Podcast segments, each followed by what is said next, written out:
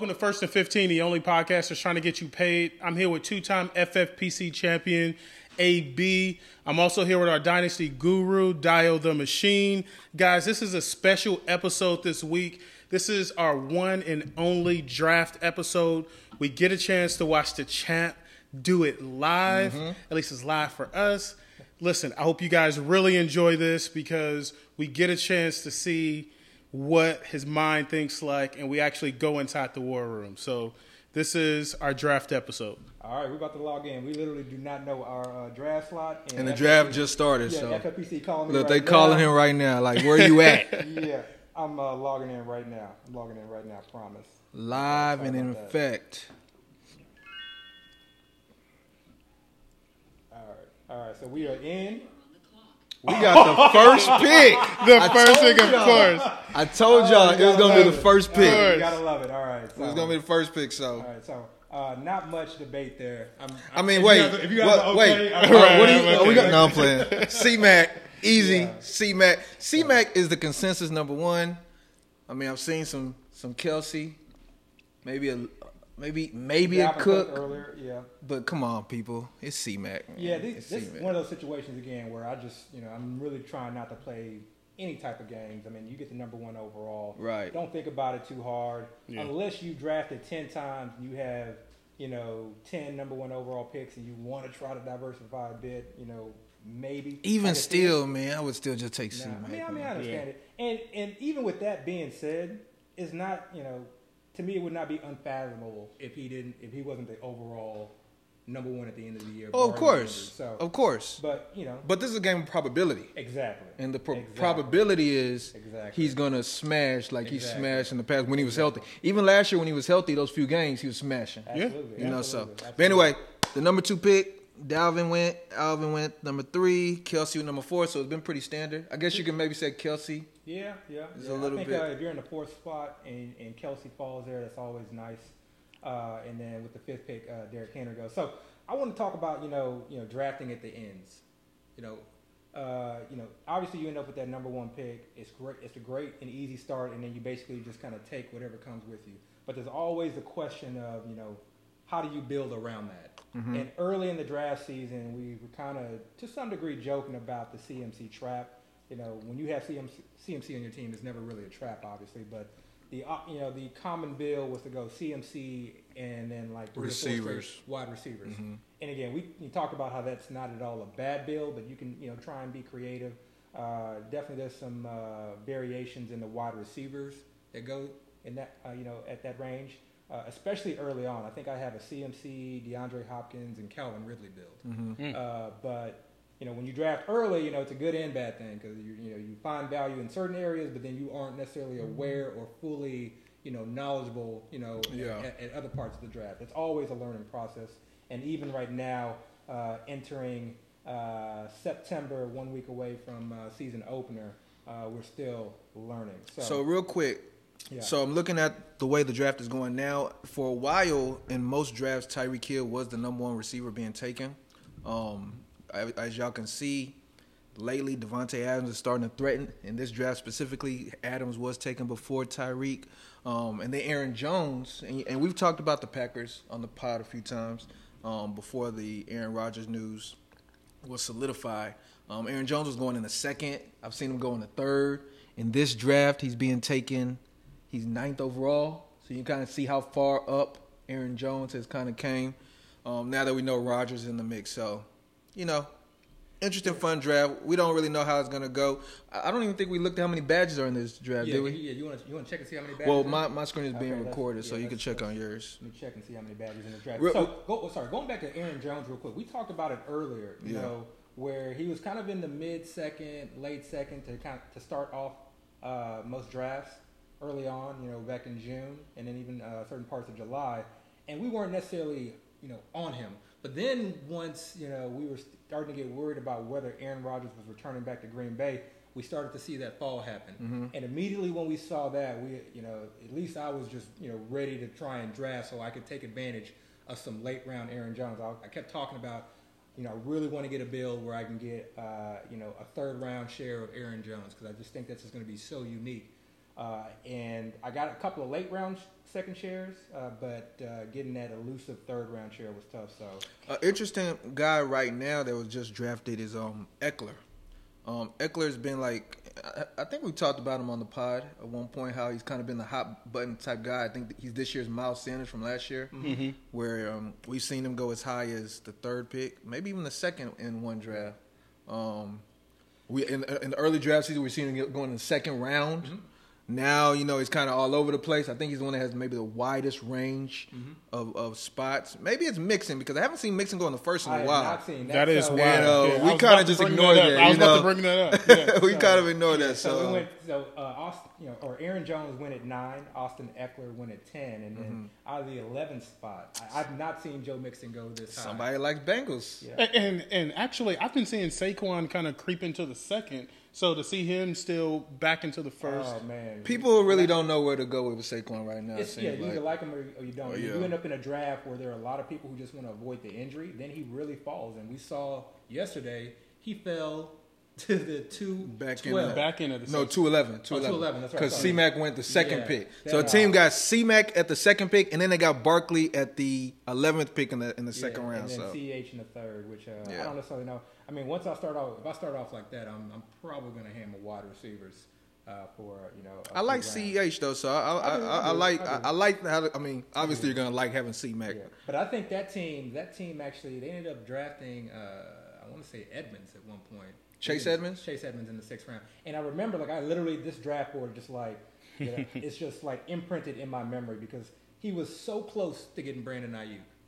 Oh, was like- really? yeah, he was like a pick away from. So he could have just had a monstrous start because I think he also had Adam Thielen and uh, another wide receiver in that tier. I can't. can't Speaking of receivers, Diggs also was a guy I saw being in the in the back end of the first for a while. Yeah. So I don't know if he's starting to fall a little bit or just the fact that other guys have gone up. Yeah. and He's kind of come back, and that's one thing I always like to to bring up when people talk about guys that are reaches or guys that are values. When when a guy is being drafted higher than he usually is, all that means is guys that were taken higher are now going to be taken Yeah. a lot lower. But at the end of the day, people like right here, Diggs is taking what two oh three. Mm-hmm. Diggs was probably taking 110 before, but then Ekeler was taking Yeah. 203. So it's the same Yeah. Type this- combination. Yeah, and so you know, just to kind of you know, you know, let, let everyone know. Uh, again, we encourage you all to watch the YouTube version. We have the live board up. It'll you know, a lot of this will just uh, be a lot easier to follow. But so at the 112, Saquon goes. Uh, at the uh, 201, Jonathan Taylor. Then Nick Chubb, followed by Stefon Diggs. Then followed by Darren Waller. I haven't seen him fall that far into the second round recently. Then Calvin Ridley. Then Najee Harris. So you know, even though these players are maybe going, you know, a slight past ADP or a little bit ahead of ADP, in all honesty, it, it really doesn't matter. You know, when I look at this background through the first two rounds, you whether you take one guy in the first round versus a, you know another guy in the second round, in the end, it, it to me it makes you know not a lot of difference. Right. Especially when you look at drafts that occurred back in June and July. Some of these guys that were going in the first were going in the second now. Now some of the guys that are going in the second going in the first. Right. Like we talk about it, it's almost always a rearranging of the board. Just Yeah. a rewrite, just a Yeah. shuffling of the Yeah. deck. Yeah. So, so real quick, bef- while we're and and by the way, DK Metcalf just went. Um, you know, you're five picks away. What, what are you looking at? So when I when I get about four or five picks away, this is when I like to load the queue. That way, I'm not surprised, not shocked, not concerned, not flustered about you know who I want to pick. And so I'll put you know about six guys in the queue if I'm four picks away or so, and then try and do my best to to rank those guys. Okay, I'm gonna tell y'all who he's putting in the queue right now. Like I'm looking at it right now. Show us the queue. Yes, Show us the queue. Hopkins, Justin Jefferson, AJ Brown, and CH. He he uh he had oh Kittle as well. Hopkins just went, so he just Yeah. got removed. And then he lastly added uh, Keenan Allen. Is this your order or this is just This is guys just- in your this is queue? just guys okay, queue. So it's not an guys in the order, but those are the guys he has. So ideally, Yeah. ideally, what I would like to happen is I'd like to get George Kittle, and I'd like to get Justin Jefferson. So CEH just went. I love that. I love that. Uh, you know, I wouldn't mind a Justin Jefferson, Keenan Allen type build, or Justin. I love Keenan Allen this year. Uh, these three wide receivers, you know, you can't go wrong. I'm, the only reason I'm considering tight end here, and this is where it kind of comes down to understanding ADP. I know based on the current ADP from this one spot Uh, Kittle just went, so Well, never mind that. yeah. So All right, so just to recap for the audience, we have Kittle who just went. CEH is off the board. Hopkins before that. Antonio Gibson. Who are you taking?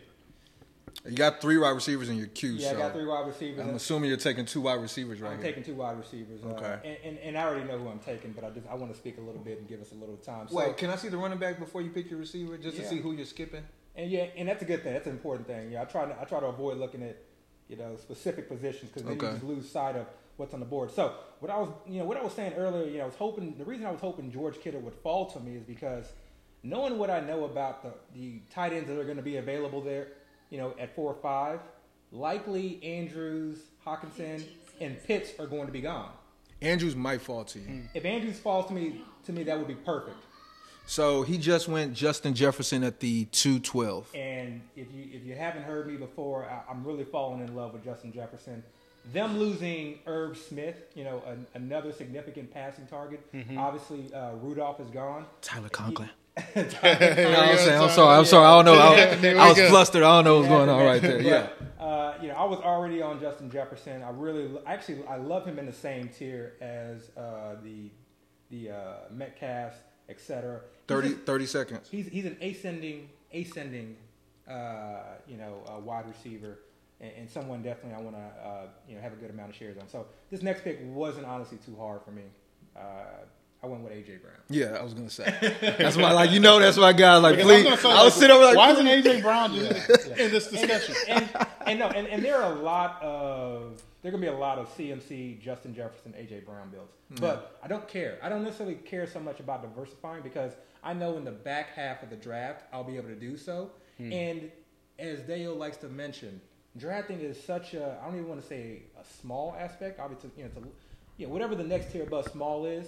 You know, in season management is so key. Drafting is like so the important. orientation. It's like when you go when you get the syllabus in class. It's like, the formality. Yeah, like, that's what you called it before. It's the formality. Yeah, so Yeah, so so that, so I think you know I'm I'm happy with the start thus far. CMC, Justin Jefferson, AJ Brown. Now, now with Amari Cooper being banged up, of course we don't expect him to miss significant time. Why not go CeeDee Lamb there if we're expecting this Cowboys offense to explode, especially because we don't expect that defense to be much better? Why not go CeeDee Lamb there? You know, this just to me, there's too many mouths to feed. I don't want to say too many mouths to feed uh, because they can potentially feed them all, but there's still too many mouths to feed uh, in Dallas. Uh, so I think CeeDee's you know more than you know adequate, or, or I think his ADP is more than justified where where it currently is. But when I think about guys who could potentially finish as the number one overall wide receiver, Justin Jefferson is well in that range. Okay. He's well in that range. I mean, he could just get force fed targets. Because imagine, you know, we know that Adam Thielen is agent. So what if Adam Thielen gets hurt? Yeah, Right. Yeah. You know, so Yeah. Justin Jefferson could easily finish like number one. he's gonna be their only option at that and, I, point. and I'm almost to the point where, given the offense, uh, the continuity that Justin Jefferson is in right now with the OC, with the quarterback, etc., I'm almost to the point where there's not really much of a difference between him and Calvin Ridley to me. I know everyone is Calvin Ridley's, you know, darling child, but yeah, I don't see much of a difference there. So Cr- uh, Chris, Yeah. you want to do a recap of the guys that were just picked? Yeah, so to start the third round, obviously AB took AJ Brown. Uh, CeeDee Lamb um, is coming right after uh, in that second slot. Keenan Allen, then Chris Carson and Allen Robinson. I'm surprised to see Chris Carson go at the front end of the third. I personally like to get him towards the back end of the third if I'm one of those back end um, uh, drafters. What do you think about drafting Chris Carson at the number four position in the third round? You know, I'm a Chris Carson mark, I think, because I really, I really like Chris Carson. I don't never, I, I, I never draft him ahead ahead of ADP. There's just no. That's what I was gonna to. say. Do you like Chris Carson or do you just like the where we were getting him? Because we were getting I- him in the fourth I- round. I do like Chris. Carson. Okay. I don't think he's anyone that's going to explode onto the scene as an overall, you know, top five uh, running back. But I don't think you need that. You can you can have these steady Eddie guys that give you good to uh, above average production Mm-hmm. and win.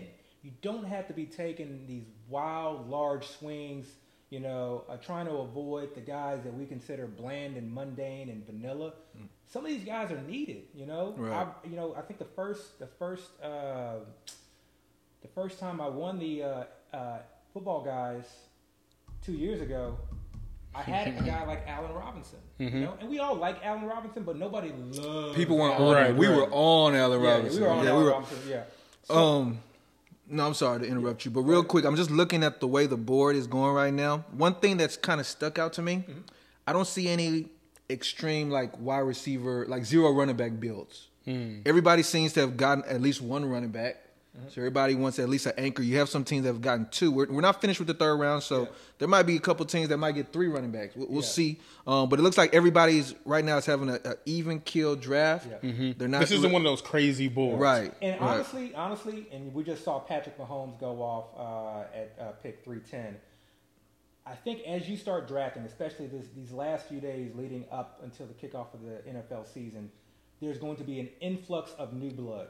And I think the new blood is going to be more hesitant uh, to draft a zero RB build. Right. So I think we're going to see a lot more balance building. So if you're someone who's not a fan of having you know multiple zero RB drafters in your you know in your actual league uh, because you're you know you just don't like the way the board uh, shifts, then now's the time to draft. Now's the time to sort of kind of take advantage of that. And like Dale mentioned, understanding that is important uh, because when it comes back around to me, I need to understand okay, what running backs are potentially going to be available to me. Now, it's always unpredictable. You never know what the person's going to do, but you can, to some degree, guess to the best of your not, you know, the best of your capabilities, and try and you know use that uh, as far as deciding who you're going to pick in a, in a given round. Right, right. You want to do a recap with the rest of this? Yeah, so so I really want to start with T.J. Hock going at the um, going uh, at the six hole. Um, T.J. Hock going above uh, Pitts. I know that we talked about uh, Hock and Pitts. Um, Pitts is still on the board right now. Do you think that uh, T.J. Hock should go this high in the third round? Do you really see him being that type of tight end I mean- to warrant a third round draft pick? Y'all know me. I like Hawk, but I think this is a little high. I Yeah. do think it's a little high. I don't know if it's due to where his ADP is at, so people just kind of felt like that's where they needed to take him. But value wise, I do think that's a little bit of a reach.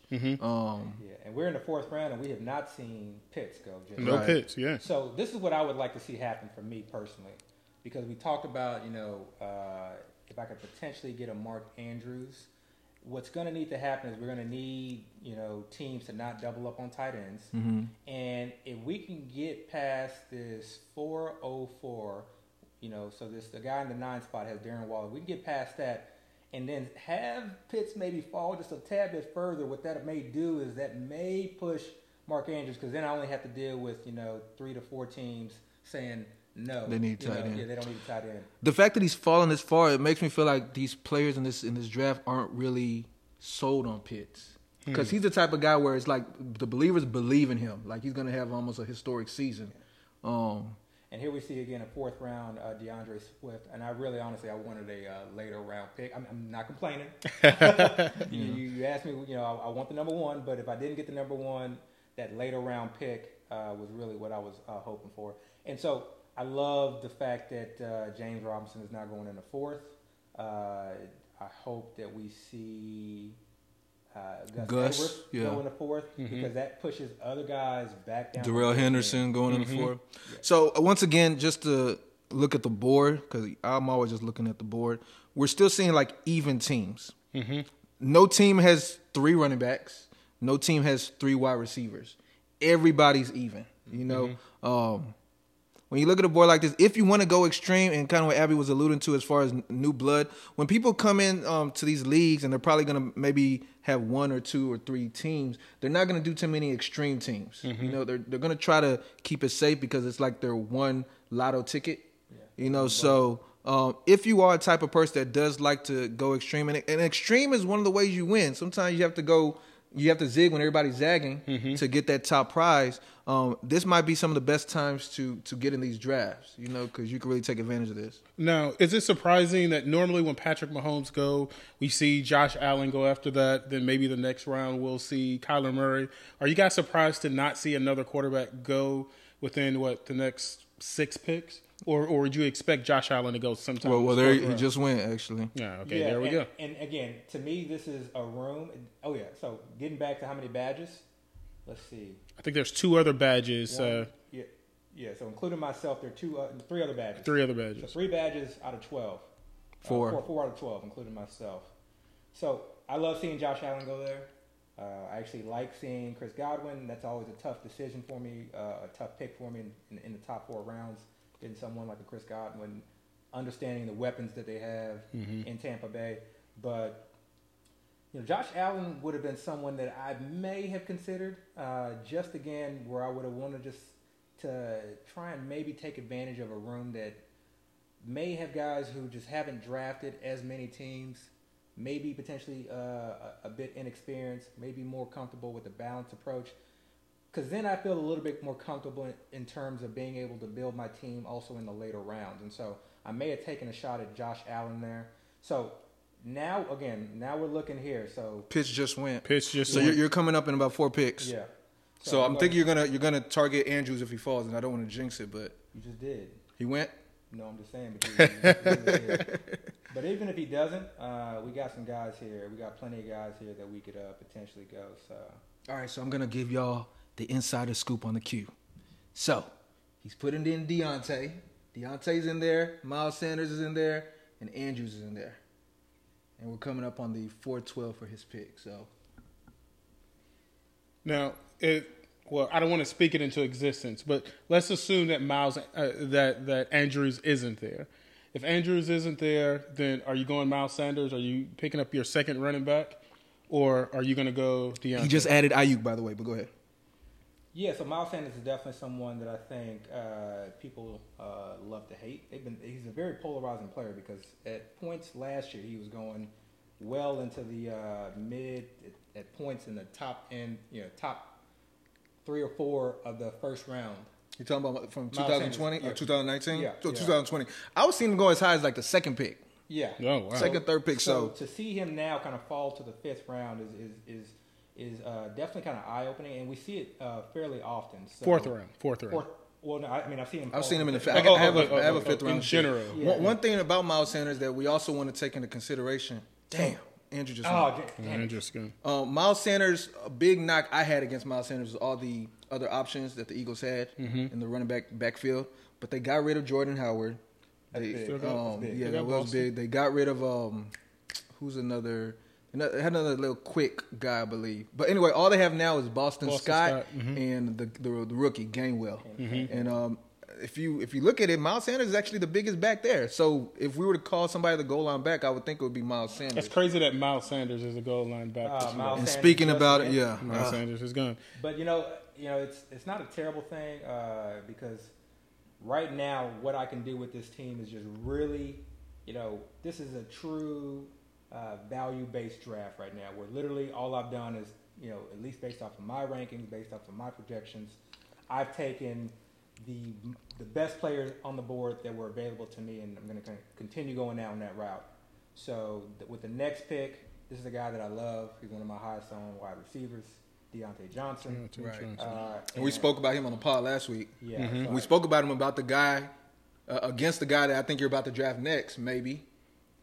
So you might get both, or who you gonna go? you know, I'm questioning now. So now, you know, we got to get to the point where I'm trying to decide uh, on my build. Right. Okay, I, and and what I'm doing is going through this process of if I take a running back here, what does that mean? What's going to be available to me? You know, when it comes back to me in about 23 to 24 picks. If I take a QB and I, you know, really try and go for, you know, grabbing one of these high upside guys, what's going to be available to me? And if I take a QB, will there be a QB that falls to me that I'm comfortable with and that I think may be able to either 20 equally seconds. perform or outperform somebody I'm willing to take now? So really, right now, it's all based off of a roster construction standpoint. And so what I'm going to do right now is take my boy. He was going to be hard for. All that talking, all that talking. He's still.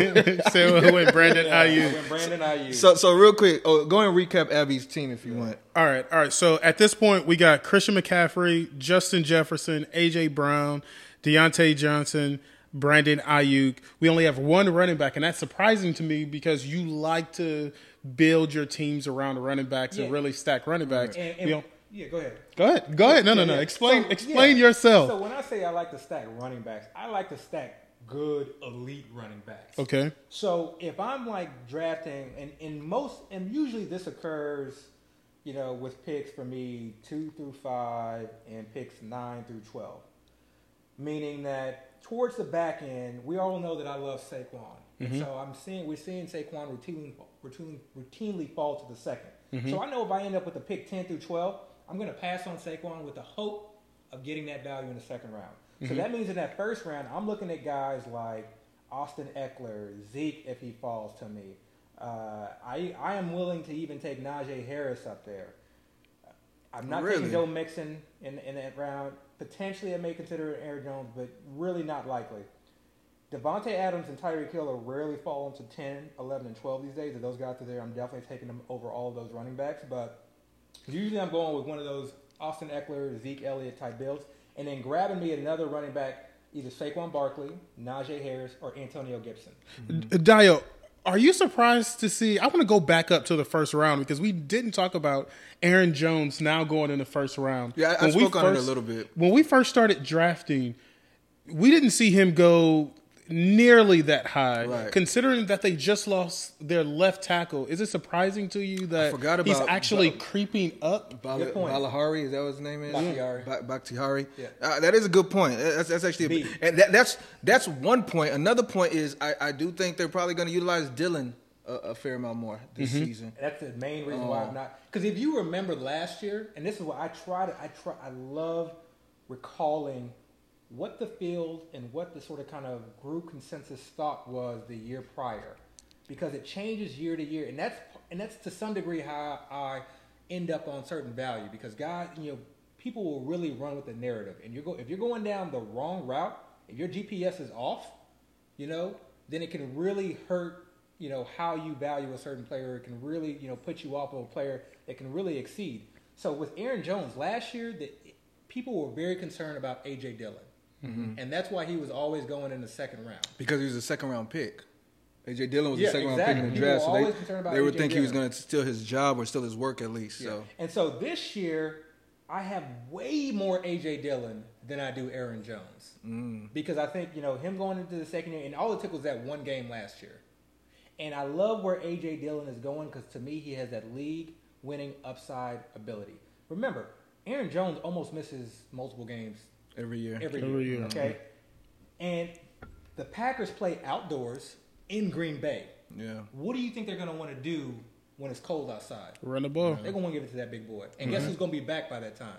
Their left tackle. Yeah, Okay? yeah. So I really think that AJ Dillon is someone who is just, I, you know, to me, everyone is, you know, on the sort of kind of Tony Pollard train, and when and I and I get that to some degree. You know, they did just sign Corey Clement. Okay, he's looked good in the preseason. Don't just completely ignore that. But everyone's on the Tony Pollard train.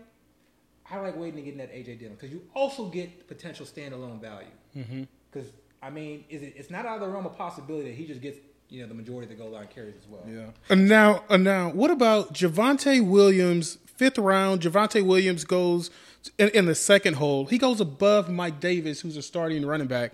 Javonte Williams is not even a starting running back on his team. Is Javonte going ridiculously high? Like, would you condone? I don't like it on this build. So to me, it, it's dependent on the team. If this Mm-hmm. was a team that went zero RB, or maybe you started off with a tight end, or maybe you just had one running back and you know and, and three wide receivers prior to this, you know maybe it, it would be a better you know pick for that team, that kind of high upside. But you already you have Dalvin Cook, you have Miles Sanders, and now you have Javonte Williams, and you're passing. It's it's not just that you picked Javonte Williams; it's what you passed on. Mm-hmm. What people need to understand is, come week one, think, put yourself in this mindset.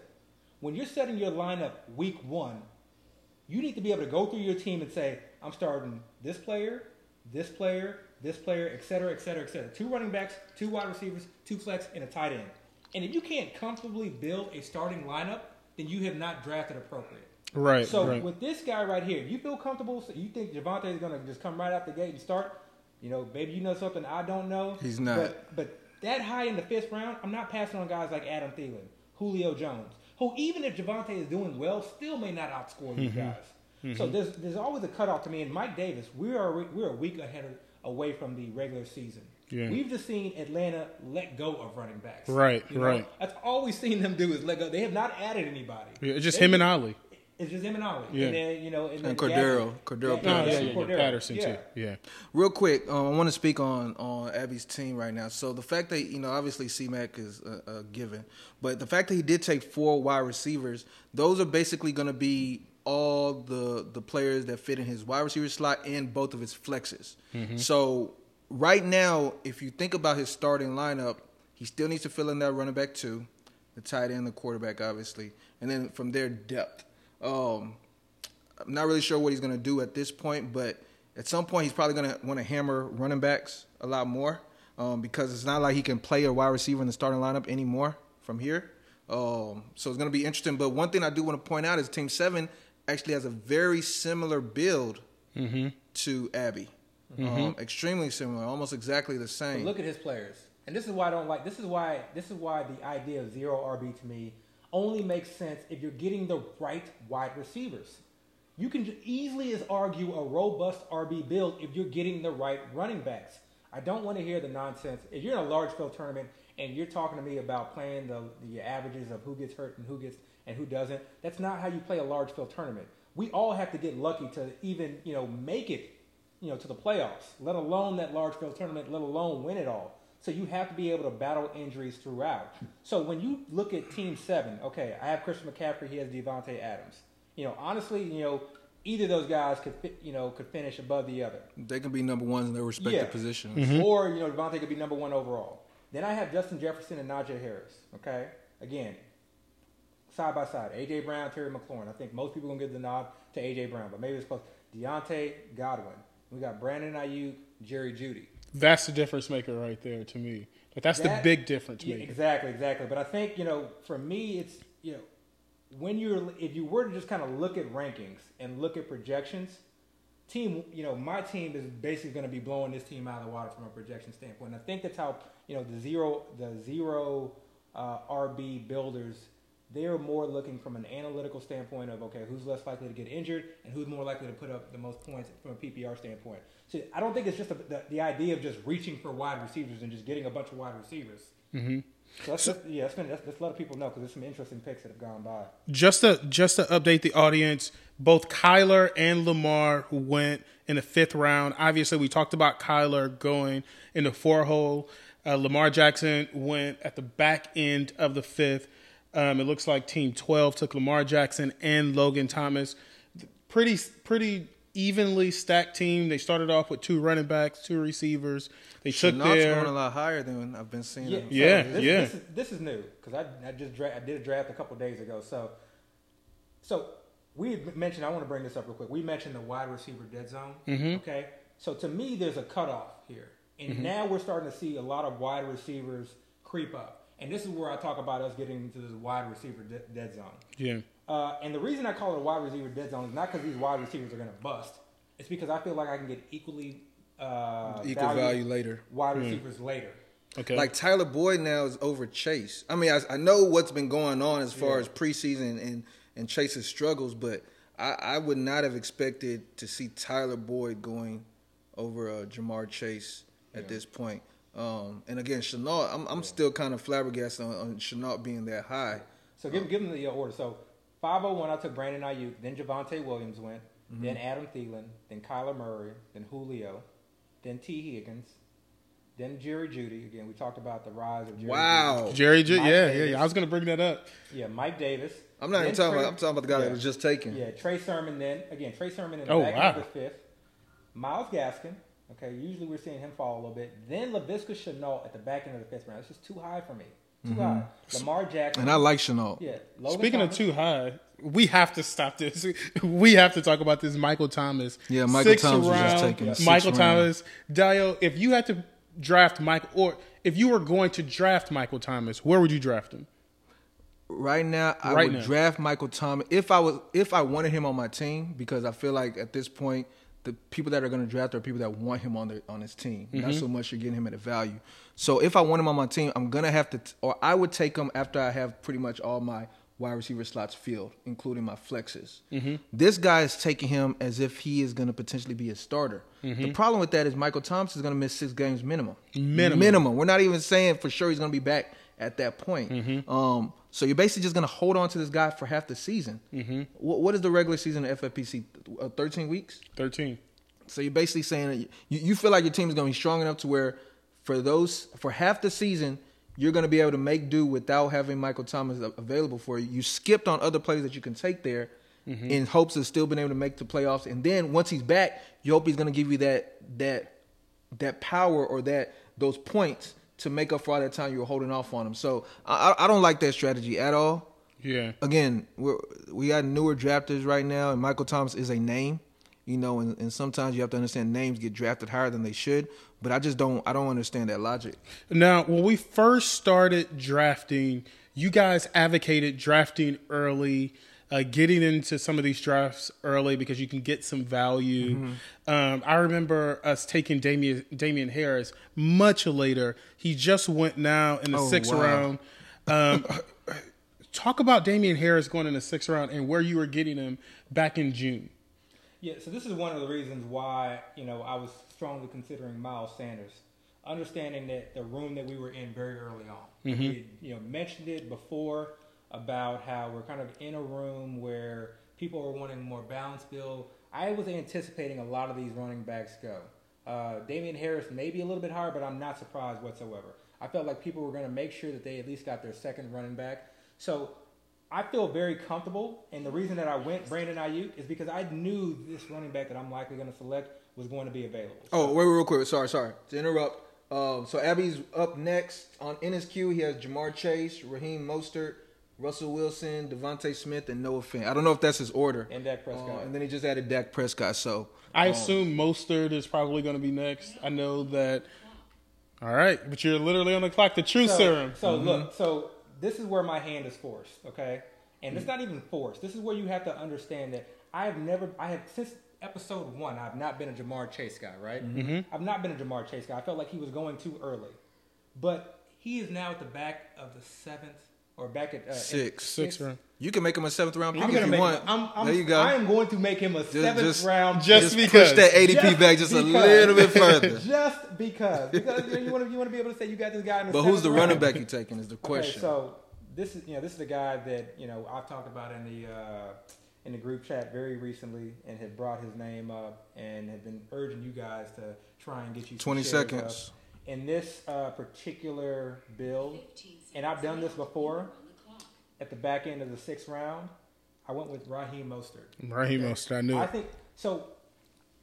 I have been a Trey Sermon guy from day one, and this is why it took me so long to get to to Raheem Mostert. Mm-hmm. I love Trey Sermon. I keep, t- you know, we talked today. I literally called him and was texting him, you know, during you know during the uh, championship, you know, the college championship uh, playoff series. It was like, man, this is the, literally the best back I've seen in college college football. Mm-hmm. I loved him, and so when he got signed and drafted by San Francisco, mm-hmm. I fell in love. Like, match made in heaven. Match made in heaven. So that made me put blinders on. And mm-hmm. we knew we know Raheem Mostert's injury history, etc.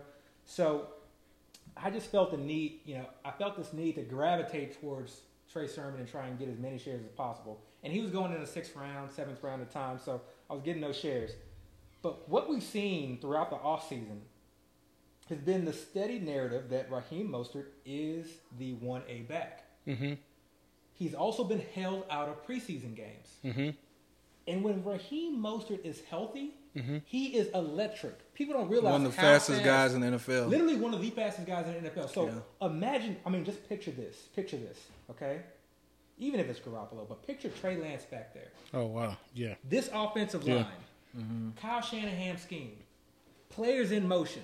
Yeah. I mean, he's running through wide open. Jalen Hurd getting like no, I'm playing. but he's in the perfect system, and the reason that Raheem Mostert scores these ridiculously long touchdowns. Because you can't load the box against that San Francisco well, team either. He Shanahan creates these wide open lanes, mm-hmm. and he's the perfect cutback. You know, perfect guy for this. You know, you know, uh, outside zone scheme.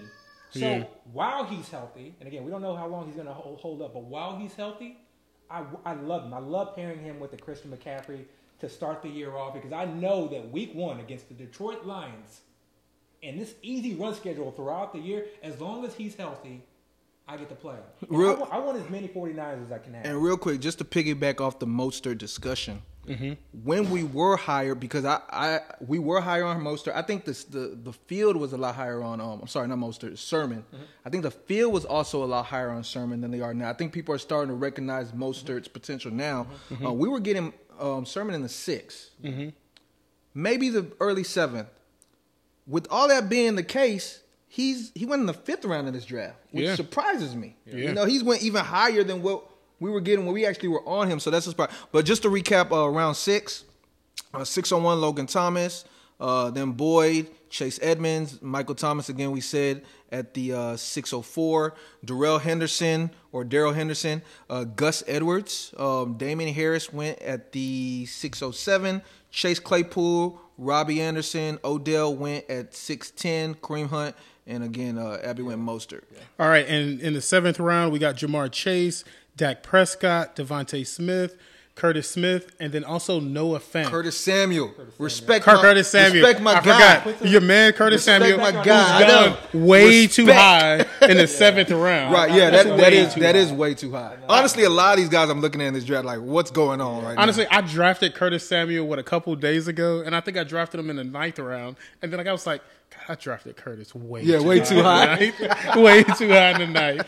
But that's because you kept him on my mind because Yeah. Dio, you were on Curtis Samuel a Yeah. while ago, back when we had uh, the segment about is T-Mac and, uh, is yeah, T Mac really a receiver? and, and I still feel that way. And we can we can allude to this or talk about this later. But one thing about um, injuries, Mm-hmm. it makes people number one forget guys Yeah. and lower their values. You know, Oh. Um, Oh wow. you, you you look at like um like Elijah Moore. Mm-hmm. Elijah Moore's been hurt most of his preseason. Nobody's really seen him. I bet his ADP's kind of You dipped know, a little bit. You, know, who's still on the board? And honestly, if it wasn't Ja'Marr Chase, uh, because um, you know, just knowing that it's rare that you get a seventh round Ja'Marr Chase, uh, I think Kenny Golladay is still available. Mm-hmm. In a vacuum, I'm going Kenny Golladay, Kenny Golladay seven times out of ten over Ja'Marr Chase. Mm-hmm. Okay, number one, I don't, I don't care what his prospects are. I don't care what he's graded out as. He is still a rookie that still has to acclimate to the NFL. It Mm-hmm. still took off an entire year. Kenny Golladay is good. People Mm-hmm. need to understand that he is good. I understand what team he plays for, but he is a good. but like I said, player. he's been hurt. Yeah. So because he's been hurt, Exactly. all that stuff does not matter. exactly. Like people are concerned about injuries in the preseason, they don't care about injuries in the regular season. Right. As if these guys that were drafted now, they're going to get hurt. Yeah. Here's, here's a trick. Here's a trick. When players have these sort of kind of nagging injuries or out of practice, etc., if they happen very early in the off season, follow that team's beat writers, follow that team specifically, and just follow the practice reports. If you hear that they're working on the side, they're working on the side, and you don't hear the word setback, then just know that that pay, that that player is likely going to be ready. Abby, I, I might season. jinx you here, but I think you're going to be able to get your boy Goedert. Why would you say we literally got a whole round? I know. I'm just, I'm, I'm literally just hell man, just throwing that out there. But I think you might be able to get your boy Goedert. I'm still on guard. Yeah, I know, I know. That's why I'm, I'm just looking at the way the board is kind of playing out. Um, yeah, yeah, yeah, yeah. Uh, Antonio Brown has gone higher now, huh? Yeah. we were getting him in the eighth for a long, a long time. Yeah. I'm surprised to see Kenny Golladay still on the board. Wait, Leonard Fournette was just taken. I was about to say Leonard Fournette Why? was just taken. It's I'm drafted, not- fellas, it's drafted season. Our person take. Uh, Is he even the starting back in Tampa it- Bay? It's drafted season. He was not starting in the last preseason game. right. That's what. And Rojo looked pretty damn good. He looked what, pretty good. What did I? Oh, they just, they just, literally, somebody just took my. This is like my fallback. Jonnu? I, I love Jonnu Smith this year, but so for me, the, as, far as it comes to the Tampa Bay running back backfield, Rojo is definitely the guy to own. And if you're going zero RB, especially in the FFPC, I would be targeting Rojo literally in every single draft. I'm every just- hmm. single draft. People, I know people are like on the Gio bandwagon, et cetera, et cetera. No, you need, you really should be strongly considering targeting Rojo in every draft. Eighth round, in my mind, ninth round is not too high. And honestly, if I'm zero RB, I would be going for it in eighth round. Rojo is a good running back. Get it out of your heads. I know we like to bag on Rojo, but he's a good running back. He can't catch. He is brick for hands, but he is a good running back, and he is in a high-powered offensive system. Yeah. That's going to score a lot of points. That's what people don't realize. This seemed like the tight end round of the draft. Noah Fant, uh, went then Tyler Higbee, Ryan Tonyan, Jonnu Smith. Look, four tight ends going. If you had to choose right now, who's going to be your tight end that's that's still on the board? Uh, if Goedert, so we'll see what Team Eight does. Um, Even with Ertz still I there. think Eight, yeah, yeah, oh yeah, I, I love Goedert because there, there's still a possibility, strong possibility that um, You still holding out that hope? Ertz gets traded. But even if Ertz doesn't get traded, uh, I like the talent of Goedert. So you know, getting him in the eighth round to me is really no different than getting some a lot of. I'm not a Tonyan guy. I, I really have not been on Aaron Rodgers uh, or the Green Bay in general. I think they're uppriced. You you have to assume Mm-hmm. you know that there's going to be TD regression. I don't always buy regression. I like to look at the specific uh, situation. But this is a situation where I just can't see a scenario where there isn't TD regression. I'd Yeah. be surprised if Team Seven lets uh, Aaron Rodgers fall back, anyways. You mean uh, Goedert, Dallas Goedert fallback? No, no, Team uh, Team seven Aaron because they don't Rodgers. have. Uh, I would see them wanting to, to pair Oh, I- uh, I Adams don't- with uh, I- you, you know, I'm, I'm with the waiting on quarterback. You Yeah, I know, know, my guy. My guy is Jalen Hurts. This isn't live, so we can talk about our players right now. All right, Right. all right, all right. And Kenny Golladay has still. Correct me if I'm wrong. He has still not been chosen. He has correct? still not been chosen. He's still He's on the board. He, I, I think he just got back to practice yesterday. I think they said he Uh, did individual drills. So people still have a sour taste He's not on as far as his IR availability. either. Yeah, and he's not on short time, short term uh, IR either. So It's just the fact those hamstring injuries just are so tricky. yeah. You know, But he's not a fast twitch type guy, so I'm that. I'm, and it ha- and it happened like three, or four weeks. They've been smart about it. Again, I'm always listening for is there a setback, and it really, I haven't heard anything. I'm Yeah. definitely taking Kenny Golladay over Courtland Sutton. And I did. I had a chance to watch. I had a chance to watch the. can I see the quarterbacks that are available real quick? Because Yeah. Brady just went, Yeah, and I'm surprised Brady went over Russ Wilson. And who else did he go over? Because that's Justin Herbert. Herbert. Wow, that's a that's a little surprising to me. Yeah. And Aaron Rodgers, who we just spoke on. I would I would take all three of those guys over Brady. And this is a situation again where I'm reading the room. I'm going to have to make a decision whether or not I'm going to take a quarterback earlier than I would because this is a room where I feel like there is a chance that people may double up on quarterbacks. And that's something that I always kind of you always got to think about. You talk to yourself, okay, I'm going to wait at quarterback, I'm going to wait at quarterback, and then when everybody else is taken, I'm going to wait even longer. Well, some people will take a second quarterback fairly early on. And it's one of those things you can't be mad at yourself because someone took your quarterback. You have to understand that that's a possibility. You have to kind of read the room. And us going through these picks and reading the room and talking about how many badges there are, you know, again, I'm, I'm not going to be surprised if I find myself in a situation where team is on a second. Marquez. Callaway So we're still seeing in the eighth round. uh, available. So You think that's a good place for Callaway right there?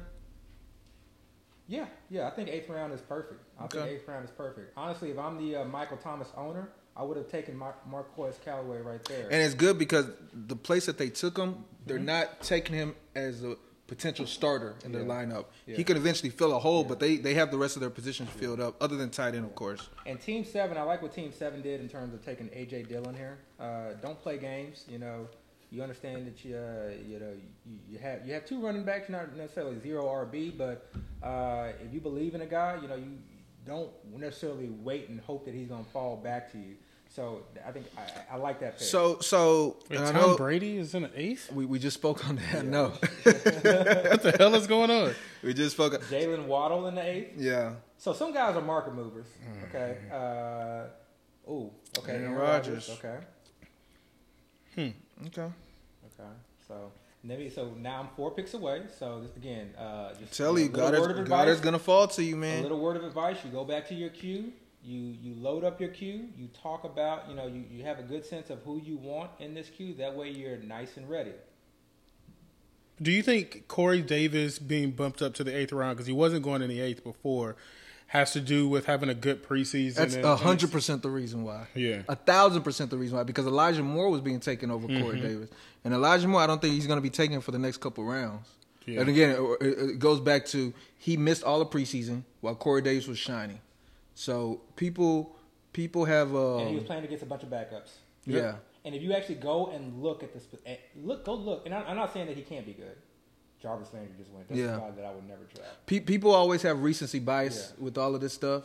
So Yeah. it's about what they see lately, which is why I try to avoid watching these preseason games because I feel Mm-hmm. like it swings my value so much if I watch them. Well, I feel like if you actually watched that game and objectively looked at his catches, I mean, Yes, he made. Nobody's catch. Objectively taking looking at anything, Okay, man. well. They saw that boy going off. I was not that and they were going, but but I'm telling you, on Twitter, everybody was like Corey Davis to the moon. I even think I put a tweet out talking about Corey Davis in the news, Stefon Diggs Yeah. type stuff. Everybody, um, he was on that. Anyway, three picks away. Show me a queue again. So the uh, um the Abby queue is Golladay at the top, Brandin Cooks, Goedert, DJ Chark.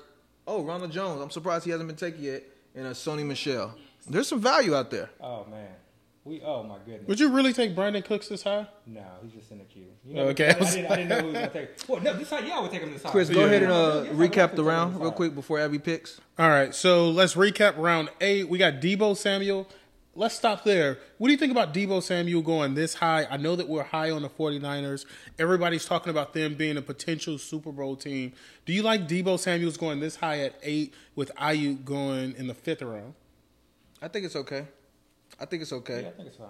because I mean, again, he's not being taken as a starter, and he is he is a starter for the 49ers. Right. Um, and, and injuries happen, man. What if IU gets hurt? Yeah. And Kittle gets hurt? Then you got a And a major player there. I like Aiyuk because I literally can see him being the legit number one in that offense Mm-hmm. and having a number of top twelve wide receivers. That is not hard for me to visualize. Oh wow!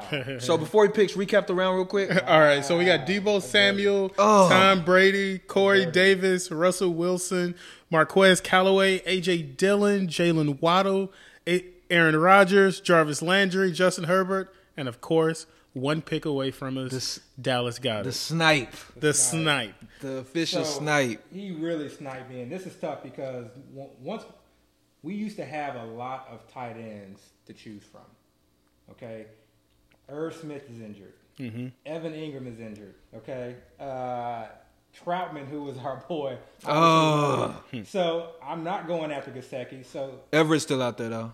yeah, But I don't know if I'm as high on. Everett as you are. Not this early. Not this early. So this isn't a hard decision for me right here because I don't know how many people have gotten Now you are. Abby now has six tight ends on. I mean, sorry, six wide receivers on his roster. Mr. Mr. Mr. I love drafting running I'm. Running gonna backs, I'm right. gonna make sure he drafts no more wide receivers in this draft Please don't. because he really can't even play any more wide receivers. Now, are Honestly, you, but at this point, so this is this is this is the thing. And remember, I'm putting myself in season.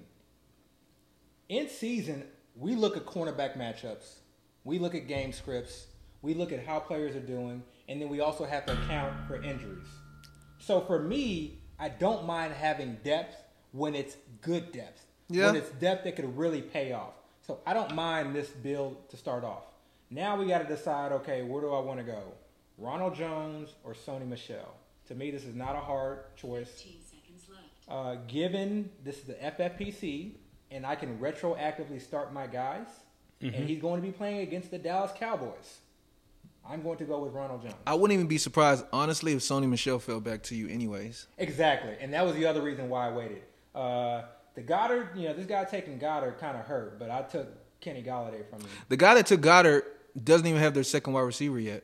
I just Uh, noticed that. I feel like he did that out of spite. He only has, I I think he did too. He only has CeeDee Lamb. I'm, I'm calling him out on. on, on Yeah. No. Who's this, who is this? Who's Ghost? who's good? not calling him. So just to tell you about about Ghost. He's got a bad. Yeah, he got a bad. so he was. I- he I was kinda- He's probably defensive draft. He's like, look, you're not. You're not about to win this. I, I kind of feel bad for yeah because we got first and fifties our team name. I kind of feel bad for putting his name out there. So his name isn't Ghost. It's Don't don't, hey, don't, it's, don't say his it's name. Baxter. Okay, so Baxter at the two hole ended up taking uh, Dalvin Cook, George Kittle, CeeDee Lamb as the wide receiver. Then they took Miles, Javonte, Kareem Hunt, Dak, Goedert, and and Gordon. So he has two tight ends, four uh five running backs with the two tight ends, if he decides to play two of them in the starting lineup, he can only start three running backs. If he decides to play four running backs in the starting lineup, he can only play one tight end. So these guys he's taken, one of them are going to have to be on the bench, and he still has a starter position to fill. Which is why I'm a little bit like I don't know if I, I'm I'm interested in that bill. But again, it could be a snipe situation where they don't want Abby to do his thing, or he might think like it's value. Because honestly, I like Melvin Gordon in the mm-hmm. ninth round. I do That's what I was it. going to say. Let's talk about Melvin Gordon like for a second. Melvin Gordon is a starting running back who's not being treated as who such. who's looked good in practice, and I think he looked good. I, I didn't really see too much, but I, I mean, I don't. I honestly, I do not like taking Javonte and Melvin Gordon on the same team. Oh, I didn't even notice Ah, that. I, know, right. I didn't Same notice. Yeah, that. this kind of goes down to like Yeah, So again, that's that hedge stuff. Uh, yeah, Yeah, that's I, that hedge I'm not stuff. a fan of that. I don't. ca- You know, it's one thing if you get both guys late. That I don't mind. Mm-hmm. But when you, you know, when you spend a fifth round pick again, you know, a, you know, someone who's supposed to be in your starting lineup, and then you in the ninth round before you fill out your starting lineup, take another, you know, uh, player at that same position on the same team. Yeah. To me, that, that's hurting you. And then the God, the Goddard pick, again, part of this is me being a little salty. Okay, but honestly, it does not make sense for this build. It doesn't make sense. You know, because now you're you're, expecting Goedert to play the flex for you. And Or again, if you- if- a backup tight end, and you exactly. eighth round pick. A, a backup tight end this high is is, is Yeah. not is is not ideal. And then if you are play, picking him to be a starter, that means you're going to sit Hunt or one of your your Bronco running backs or Miles or, or Dalvin. And I I don't think that's really ideal. Um, we're, we're on a little bit of a running back run, aren't we? We are. We are. So we got Rojo, uh, which is our pick at the one hole. Then we got Melvin Gordon, Michael Carter, Nyheim Hines in the ninth round. That's a little surprising. Man, James Conner, and then Jamaal Williams, who I think we're all high on Jamaal Williams. Yeah, yeah. Can I see the um the the options still available? Because I feel like there's some players that are probably falling. Can I see the whole? Oh, that is the whole Yeah. one. So you got Brandin Cooks, Gallup, Mike Williams. Remember Mike? So yeah, that's another player who was injured. That's my guy. That's my If- guy. When you t- think about this too, when you're drafting, you know, when you see some of these guys that were going like three or four rounds earlier uh, and being drafted as potential starters in a flex, and you see them really fall to like the we're getting close to the double digit rounds. You know, these are going to be guys that are on your bench. Take the shot. You know, Mm-hmm. if we saw this guy draft, uh, you know, Michael Thomas in the sixth round, who may not play six or seven games, Mike Williams is likely going to be out there to start the year. You know, Brandin. Mm-hmm. And Cooks don't forget, he's available, you know? supposedly going to be in the Michael Thomas role for that Yeah. that uh, Chargers Yeah, we're offense. that, Right, but that's supposedly what Yeah. they're saying. So, um, what I was going to say was Tony DJ Pollard. I'm surprised is actually still Yeah. because Tony Pollard is typically considered one of the high end Yeah. handcuffs. I mean, you know, I'm not a big handcuff guy, but if I was if I was about to draft soon on this board, I would strongly be taking a consideration in in Pollard, um, especially the Zeke owner who is in the six hole. I probably would have went Pollard over Jamaal Williams. And and, that, and this is where I don't mind, especially when you're limited. This is where I don't mind saying, okay, I got that Cowboys backfield locked, Locked up, yeah. Yeah. I don't mind that with this bill because you already have, for the most part, your starting lineup. You got a good tight end in T.J. Hock. You got your, you know, you got your two running backs in Zeke and Harris. I'm not a huge fan of Harris, especially in the six, but still. And then you got plenty of wide receivers that can play, you know, start for you in the wide receiver position and the flex. You know, taking Jamaal Williams there may pay off. Again, we never know. May pay off, but this is one of those situ- rare situations where we like to handcuff. Yeah, Yeah. DJ so let me ask Sharp. you this: Do you like Rojo or do you like Tony Pollard? Who would you take first? well, I mean, it depends on my build. For your build, I would have went Rojo, which is why I didn't really um, argue with that pick at all. I'll make Um, this argument. Okay. We talk about guys like Tony Pollard and Zeke Matt and uh, and Alexander Mattison being, um, you know, league winners, guys that we want to have on our team in case X, Y, and Z happen.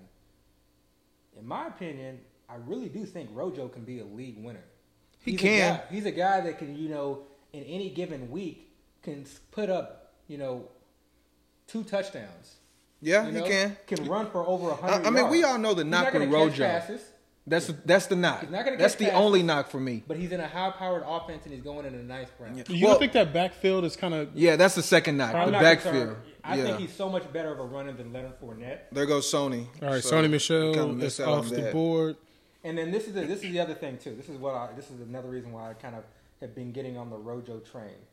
When you look at his, you know, that three week, you know, uh, run of games, the Saints. Again, I'm not worried that the Saints are going to be like really kind of keeping up with Tampa Bay. I just don't think I, I you know, maybe but not. Carolina Panthers. So again, we're looking at a situation where then again, positive game script likely, and then the New York Jets if there are any games where you expect, okay, they get out to an early lead and they're just gonna, you know, hammer the ball, run, and preserve their guys, these are those games. These are Rojo games. So this is kind of why, you know, thinking to myself, okay, Now that he's going at a very good price, I'm liking a little bit of Rojo action. All right, I'm, so gonna, I'm gonna put this out there, and I mentioned it on the pod last week. Now everybody knows about him, which is like, uh, of course. But um, don't forget about Ty'Son Williams, because if he's gonna be the running back two for the Ravens, then he has value. He's now an injury away, and they they keep they keep bringing his name up, and the Ravens have always been a team to use multiple backs. You know, so um, I don't know what he's gonna do this season. He's looked good, and you know I, I think he's gonna get work. I, I don't I don't know if I see Gus getting all the work. You know, I'm, I'm not saying Gus isn't going to produce or or or or score a lot of points or, or be a value, but I don't. I, I feel like there's room to to share there, and Tyson would be the beneficiary because they have no other running backs there. And let's talk about beneficiary for a bit because Michael Pittman just got off the board. The Jets just came off the board. Uh, we know T.Y. Hilton is going to be out for a little bit. Is Michael Pittman a value um, in the 10th round? I like Yeah. Parris Campbell, but I understand the Michael t- Yeah. Pittman. I understand the Michael I Pittman was, stuff. yeah, I was not on Pittman in the eighth round, but I think tenth round. Oh yeah, he's absolutely value. See, I, I think Pittman had a rapport with Philip Rivers last year, and it seemed like Philip Rivers had that rapport with him. But I don't know if I see Michael Pittman going forward. I like him, and I've been drafting him late. I haven't been drafting him in a I 10th, mean, but the way I see it, it is going to be one of those two guys. T.Y. Mm-hmm. Hilton is now out the picture for mm-hmm. however long. He just had neck surgery. Mm-hmm. Um, who else is there? I mean, Zach Pascal. Zach Pascal's like a possession wide receiver. Is not uber talented. I mean, he's gonna he's gonna um, be you know consistent or whatever. But Zach Pascal's not gonna just give you those those super high end games. If you look back to what Parris Campbell did in the first couple games last year, Parris Campbell actually um, scored a lot of points. You know, surprisingly, not a lot of people were on him. He was one of the higher waiver ads in those first week or two. And then he got hurt. You know, Parris Campbell. Um, don't forget he was at Ohio State, a highly touted prospect. I think the Colts took him in the second round. He was hurt for the season his rookie year. Last year was the second year he was hurt for the season again. People kind of forget about him, but they're claiming he's healthy. My comp to him, and you know this is probably outlandish, so don't come at me. But my comp to him was was almost Odell Beckhamish. You know, um, I'm not saying he's gonna get there, but he just has ty similar traits to me. Um, so if he's healthy, don't be surprised if, if Parris is the guy. And again, the competition, there's not much there. Right, Pittman can be the guy, but you can get Paris Hilton. I guarantee. And, and Elijah Moore just just went. I'm always interested in going with Eli- uh, seeing where Elijah Moore went. I wouldn't be surprised if you can get Parris uh, Campbell in like the 12th, 13th round, maybe even later. And and then we can look back at the end of the season and be like, wow, how did Parris Campbell go that far down in the draft? So, but but going back to your specific question, I don't have a problem with Pittman there I don't have a- because he's now the highest Colts player other than Jonathan Taylor's been drafted, right? Well, I guess Nyheim Hines, but yeah. they're gonna, Hines, yeah, they're gonna score points. crazy. I mean, they're not. Gonna, they're, it's not like they're just going to be a, a dead offense.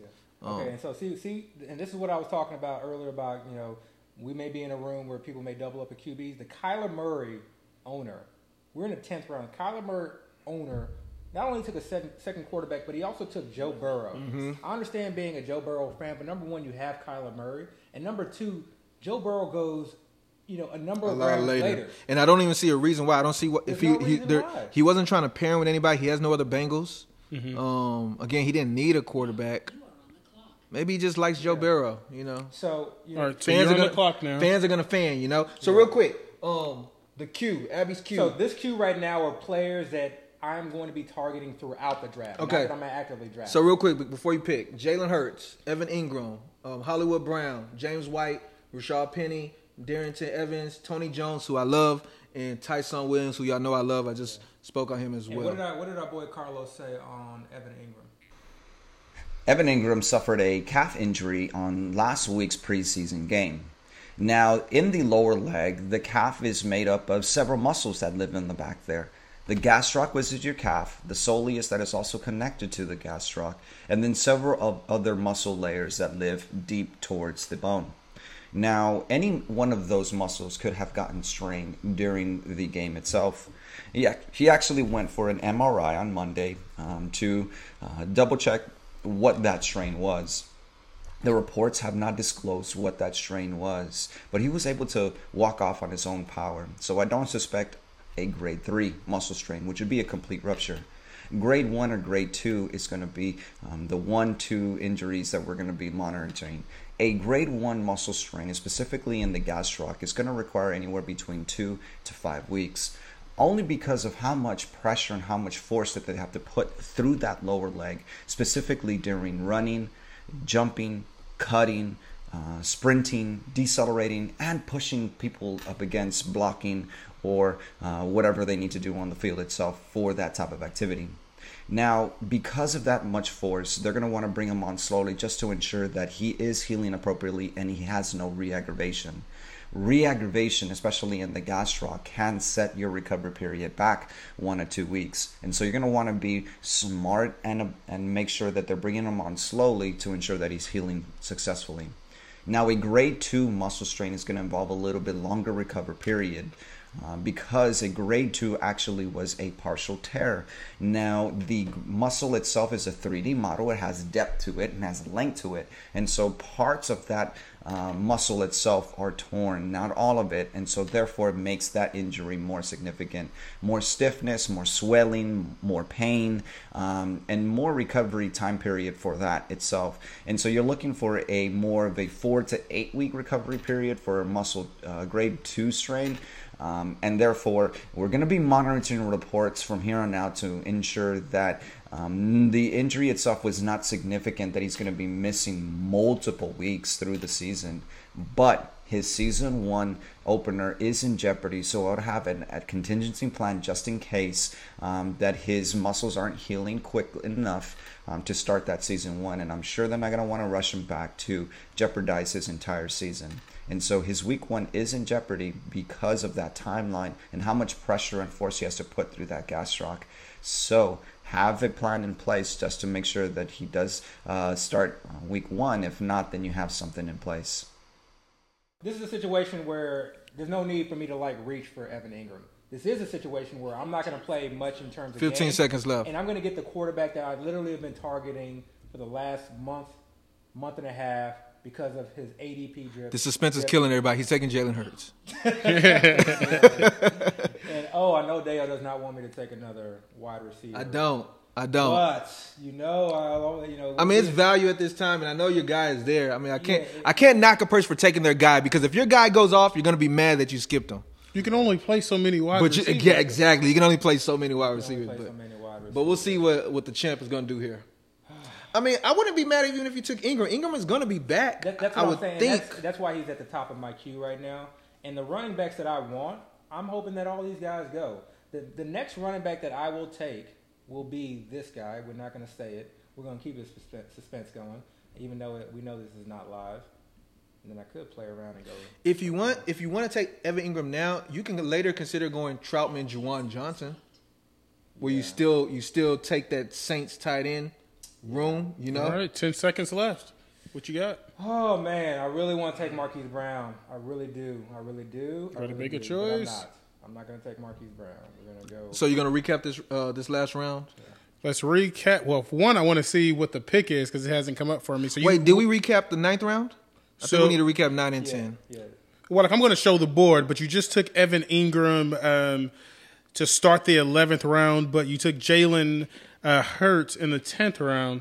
Um, did you feel like if you took Jalen Hurts right there, he wouldn't have come back to you with the quarterbacks that are already taken off the board? Absolutely. Again, when I'm in a room and I'm concerned that you know it's maybe novice drafting or people who are drafting, uh, I don't want to say they're not skilled because anybody can win, and people you know kind of draft based off of how they believe. And I don't want to tell anyone that they're wrong. We won't know when towards until the end of the season, but.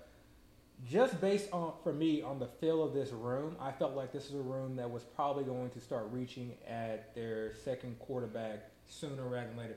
Once sort of kind of the common name guys go, that's when mm-hmm. people start kind of getting a bit flustered and thinking to themselves, okay, well, I'm really not sure who I want, or I feel like I can get this guy so much later, or he's way overvalued. Let me mm-hmm. just lock in my second quarterback because I like the name of that quarterback. You're better than me because if I had won twice and twice in a row, oh, I, oh, I'd be walking around here telling people this is how you need to draft. I'd be walking around here like a parent of and that's the valedictorian. thing. And look, this is the thing. Every year is different. And I approach every year like it's this again. A clean Sort out- slate. It's a clean slate. And so what I'm trying to do is understand the landscape of this year. What's going on in the NFL? What's going on in the draft room? What do ADPs look like? And then I try to figure things out. You gotta enjoy being the king while you're the king. I mean, I enjoy trying to win more trophies. Right, but I don't care about. I really don't care about these guys. The bet, the bet. I'm looking for 20. The best trophy is the next trophy. Exactly. You know. you better than me. Um. All right, so round ten, No, we still need to recap round nine, I believe. round nine. All right, so round nine, Rojo. We chose Rojo in the first. uh I mean, out of the uh first position, then we got Melvin Gordon, uh, Michael Carter, Nyheim Hines. I feel like I went over these. James Conner, Maybe you did. Maybe you Jamaal did. Williams, Kenyon Drake, uh, Brandin Cooks. Then we got Mike Williams, DJ Chark, uh, Zach Moss, and then Mike Gesicki. Okay, so before you gotta go, okay, so we had a lot of guys uh, in this round go, I think, uh, at some significant value, or at least lower than their ADP uh, has been. Michael Carter, we're starting to see that he's not getting a lot of run. I, I don't want any Mark, Michael Carter. I don't. I don't. you know. Same. I'm not even looking at him as a guy to stash. I just don't want it. Like it's Mm-hmm. just a wasted ninth round pick to me. You go have at it. I didn't think he looked great in the what? preseason personally, but keep Michael going. Carter. Yeah, I didn't think he looked great. You know, he looked good, but I just, you know, I just that. so. It's one thing if you're in like, you know, you're in Javonte Williams situation. Another thing if you're with the Jets. I don't. I just, you know, I'm not a fan. Mm-hmm. James Conner, you know, don't mind in the ninth. Jamaal Williams, don't mind in the ninth. Kenyon Drake, uh, you know, I'm kind of iffy on. Brandin Cooks, I like again, Cooks, number one yeah. wide receiver on the, on the team. Even though people think the Texans are terrible, Mm-hmm. except Dale, we know Dale doesn't believe that. As rep. Mike Williams again, seeing him going to ninth, uh, you good. DJ Chark, who's just taken, this is one of the guys I've seen fall, you know, uh, quite you know precipitously. Mm-hmm. Injury, you know, team, you know, the situation of the Jacksonville Jaguars, understandable. Zach Moss again, I'm not touching. Has Marvin Jones been picked? Oh, he was just picked. Was Wow. picked, yeah. Okay. And then Mike Gesicki. So why don't you go over the tenth round? All right, so in the tenth round, uh, I guess we started with Jalen Hurts. No, no, I- no, no. No, no, no. Start with Oh yeah, yeah, Sony. yeah. Sorry, sorry, sorry. Sony Michel, uh, Tony Pollard, Will Fuller, Michael Pittman, who we who we've already talked about, Gerald Everett, who I don't like going in the tenth round, uh, Matthew Stafford, who I also don't like going in the tenth round, uh, Jakobi Meyers, Elijah Moore. Then we got Joe Burrow, Darnell Mooney, who's kind of crept up, uh, Alexander Mattison, who I think people are drafting in the tenth based on last year. And then we finished off the tenth round, the tenth round with Jalen Hurts. So, so real quick, going back to Baxter in the two hole, Yeah. I just realized they took another running back. You know, Yeah. so they have, and, and, and Mattison was more of a Locked up- handcuff. Yeah, he locked up that backfield. Yeah, he, Yeah. he locked up the, the Vikings backfield and he locked up the Broncos backfield. But again, he waited to take his, and he, he just took his wide receiver two. But the wide receiver two he took was a wide receiver on the same team as his wide receiver one. Right, right. So he had CeeDee Lamb and he took Michael But Gallup. look who his quarterback is. Oh, I mean, I see it. he stacked the. I, I mean, that, that's yeah. a true stack, mm. but I will say this. I don't okay, know. Let's let's look. So you can tell yourself certain scenarios, and I can tell myself a scenario where this team is legit. Okay, for instance, you have Dalvin Cook. That's not a hard pick. Uh, George Kittle uh, coming back at two eleven. CeeDee Lamb. You know everyone's on CeeDee Lamb. Miles Sanders falling to you. You know towards the back end of the fourth. Javonte Williams, okay, you know, you, we can call it a reach, but he's not coming back to him. Maybe he just believes in John, Javonte Williams, or he believes in that backfield. Kareem Hunt is the pick where I, you know, would not have gone. But if Nick Chubb gets hurt, okay, Yeah. I mean, League winner. league winner, okay. Yeah. And then you got Dak Prescott, and everybody's kind of been depressed on Dak Prescott because of the questionable injury. Dallas Goedert, you know, you know, you know, I'm high on Dak Scott. I can't be mad at him for taking Das, uh, Dallas when I would have taken Dallas Goedert with the very next pick. So, Right. and then you get Melvin Gordon, and if you're one of these guys who's just like, I like this backfield because I like their offensive line, I like their offensive philosophy when it comes to running. Same. You know, I'm here on that. Yeah. yeah. So he's basically locking up backfields, and he has Miles Sanders in there. Okay, and then his second wide receiver is Michael Gallup, and if Maury Cooper is not healthy or gets injured, Yeah. you got to, so you again you can tell yourself stories as long as you can tell yourself a narrative, you know. And again, this is I think a guy with the badge. Let me confirm again. the problem is the problem is you're playing. badge. The, the problem is you're playing the what if game. Yeah, too many what ifs. Exactly. yeah. you Way know? too many what ifs. So and and and I'm not mad at the the the picks. I'm mad at the construction. Yeah. That's what. I, and I'm not even mad. I just don't. It's not something I would. I think is is ideal. Yeah, you yeah. know. I, I, I, I do not. I mean, I, I feel like he's had plenty of opportunities to really solidify that Yeah. wide receiver two spot. Yeah. He could have got Gallup still, but he could have in one of those running back slots. Take really, he didn't need Goedert, and again, he might have just strictly did that to to snipe you, which I get, man. Don't let Abby win. But anyways, he might have did that to snipe you, but um, I think he could have got a wide receiver. He could have got Golladay there. He could have got he you so he could have had Golladay. He could have had Mike Williams, Gallup Cooks. He could have exactly. That's what I'm saying. So- he could have had both of them. to hurt my team. and, and that's why I think he might have did that for spite because he could have had a, a- the those same type of guys that y'all just spoke on, but maybe not pick one of the running backs or not pick Goedert. Got a, a higher end or a higher potential wide receiver, and this team would have looked a lot better to me. So I'm not really sure what Baxter did, but you know, and his name is not Baxter. We're trying to be polite. right. Um, my, my boy Phillip Lindsay just went on the 1201. Um, I may take David Johnson. I did not even realize he hadn't been picked yet. I did, and Oh, I know that y'all wow. disagree about David Johnson versus Phillip Lindsay in that backfield. We're just Yeah, I'm, gonna have disrespecting. I'm, uh, I'm hitting that reverse. I'm gonna have to back on up. Okay. Well, I mean, I, but but but keep in mind when we were t- seeing David Johnson go before, he was going like in the Yeah, eighth round, yeah, you Right, know, right. eighth, ninth. This is the twelfth round, Yeah. yeah, and if he gets back to you, you can really get him in the thirteenth round. You know, I'm not going to argue against that because here's the thing, man. We've said it. Football is a game of attrition. Everybody's looking at these depth charts for the way they look now. Stop. I mean, I'm not gonna say stop doing that, but come on, be a little bit more, um, you know, uh, farsighted. Yeah. Mm-hmm. Know that guys are gonna get hurt, guys are gonna get replaced. Yeah.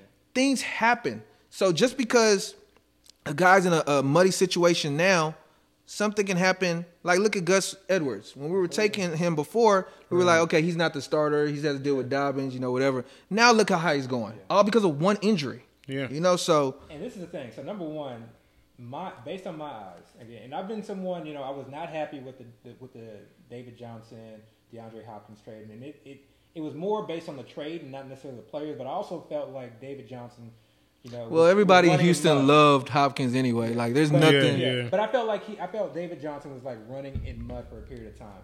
But based on like what I've seen over like the last year, to me that was more injury related. Mm-hmm. And I feel like David Johnson is the best running back for our particular offensive line. I do, mm-hmm. I, do- I, you know, watching the last three preseason games and knowing how Phillip Lindsay runs, I don't think that this is a good system for him. Hmm. So this is why I've sort of kind of transitioned back, especially now that we're giving David Johnson like in the 12th, 13th. People just don't want people don't want that backfield whatsoever. Mm-hmm. yeah. And that's where the value's at when people We're do not- stuff we're like not even that. six months removed mm-hmm. from him scoring 20 plus fantasy points in like three straight games. Right. We're not we're not six months removed from that. Let me do a. People don't uh, want to recognize that. Let me do a quick recap of the 11th round. Um, so again, Abby took uh, Evan Engram at 11:01. Followed that by Gallup, we, we just spoke on with Baxter. Um, Rash- Rhamondre Stevenson went in the third hole. Mecole Hardman, James White, Trey Lance, who actually is Team Six only quarterback at the moment. Um, Marvin Jones went in the seven hole. Devin Singletary, who I like. Um, J.D. McKissic went. Uh, Russell Gage, Henry Ruggs, and Hollywood Brown went at the 11-12. So remember what I talked about? You know, trying to again understand the room that you're in, and the reason that I went ahead and took Jalen Hurts in the tenth. So we already have a number of teams that have doubled up on quarterbacks. The Patrick Mahomes owner decided they wanted to take in the twelfth round Ryan Tannehill. I don't. There's there's only one reason. There's only one reason why I would I could understand that, and that's for people that are concerned somebody might miss a game due to maybe some like a COVID situation or something like that. But honestly, I don't play fantasy like that. I'm not going to take a guy as high as Patrick Mahomes. Honestly, if I took Patrick Mahomes, I don't think I'll take another uh, quarterback at all.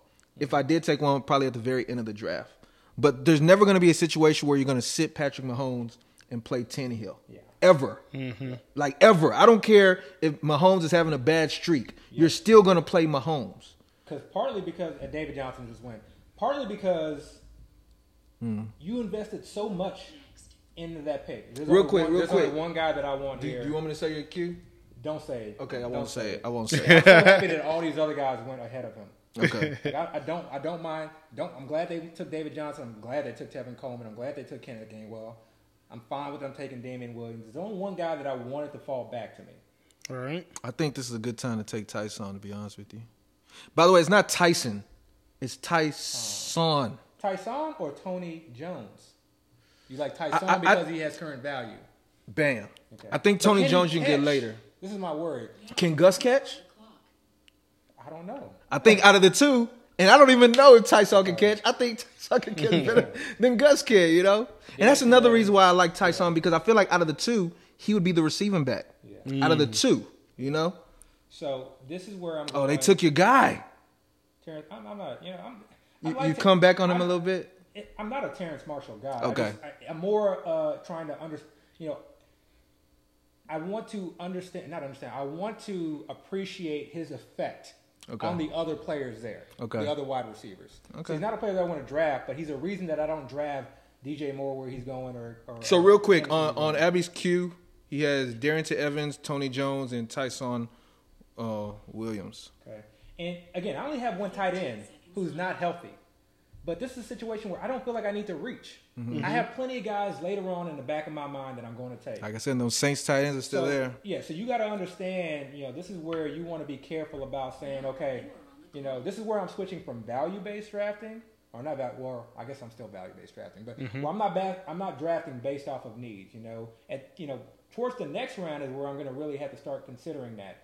By the way, another reason why I didn't say go Tony Jones here because Latavius hasn't been picked yet, and I, mm. I still think people Yeah. might see Latavius as over Tony Jones. Yeah. So uh, Explain this Darrynton Evans pick though. Like why Darrynton Evans So- here?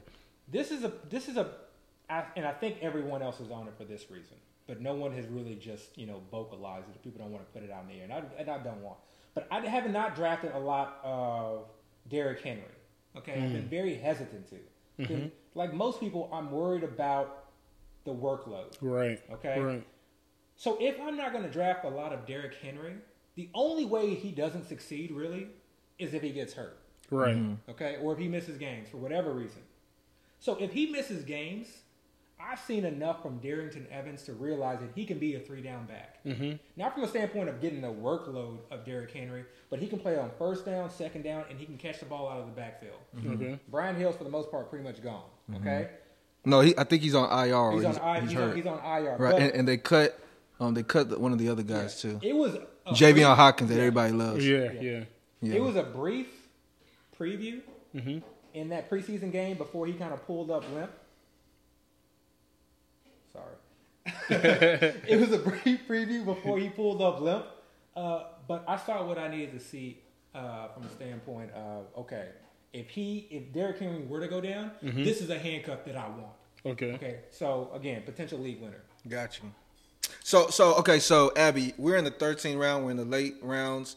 It's really not about ADP at this point. It's really just about the guys you want, and how you want to fin- finalize or finish up your your your roster construction. What are you thinking? You have seven more picks. Okay, one of them has to at least be a defense. One has One of them a has to be a kicker. Right. So in reality, you have five picks to play with. And Mm-hmm. I'm not even saying you can't double up on kicker defense, which I don't think you will, but you have five picks to play with. Mm-hmm. How do you see your, your how do you envision yourself using those five picks? I know one of them you want to get a tight end. So tight end at least going to knock out one of them, and maybe even I'm two of them. I'm probably going to get two tight ends. so okay, so two tight ends. So your other three picks, do you have an idea yet, or are just going to see how it falls? Likely they'll be a running back as well. Okay, And so then- two tight ends, three running backs. And then if I can get, if I can, if I if I'm happy with what I've chosen, and I like the quarterbacks that are available to me, I may end up getting another quarterback. Okay. So so two tight ends, two running backs, one quarterback. That's how you see it. Okay. And so again, and this is again, you know, kind of looking at the board in terms of what's gone off. Again, teams have just doubled up on quarterbacks. So this, you just got to understand that. So Trevor Lawrence, you know, it, I don't mind taking him in the 13th round as a you know second uh, quarterback. Usually when I'm drafting someone like Jalen Hurts, I'm usually always taking a second quarterback, but a high upside quarterback. So it's either like a Trevor Lawrence, ideally a Trey Lance if he's not too early. Uh, What or are the Justin quarterbacks Fields. on the board? The only other quarterback that I would consider taking likely at this at this time Tua? would be Tua. Tua. Yeah. Yeah. I like Tua. Yeah. So I, my hand may be forced, uh, given kind of what's going on with the tight end position. Uh, you know, Juwan is a hot name, so I would not be surprised to see him. The, the only reason I suggested Juwan is because if no, you no, take I, I want Juwan. yeah, you can take Trautman and Juwan and lock up that Yeah. New Orleans tight end. For me, Um, for, for me, when is this getting posted? Hopefully uh, Thursday or Friday. For me, I, for me, I'm honestly, I'm, I'm off Trautman. I'm 100 percent on Juwan. Okay. All right. Yeah, All 100. percent And, and again, this is one of those like it's a speculation play.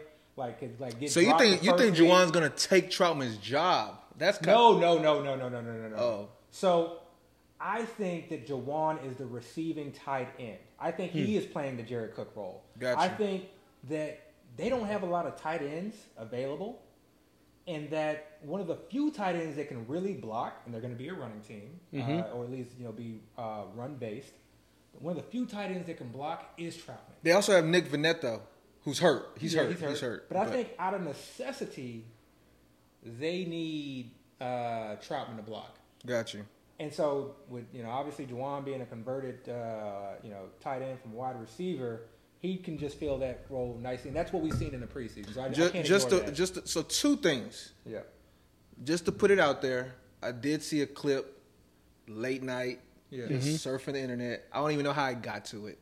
Surfing it the internet. Yeah, huh? I think it was me trying to look at my dynasty waiver claims, but I saw a clip of Jameis Winston in the offseason um, working out as far as throwing passes to Trautman and Juwan.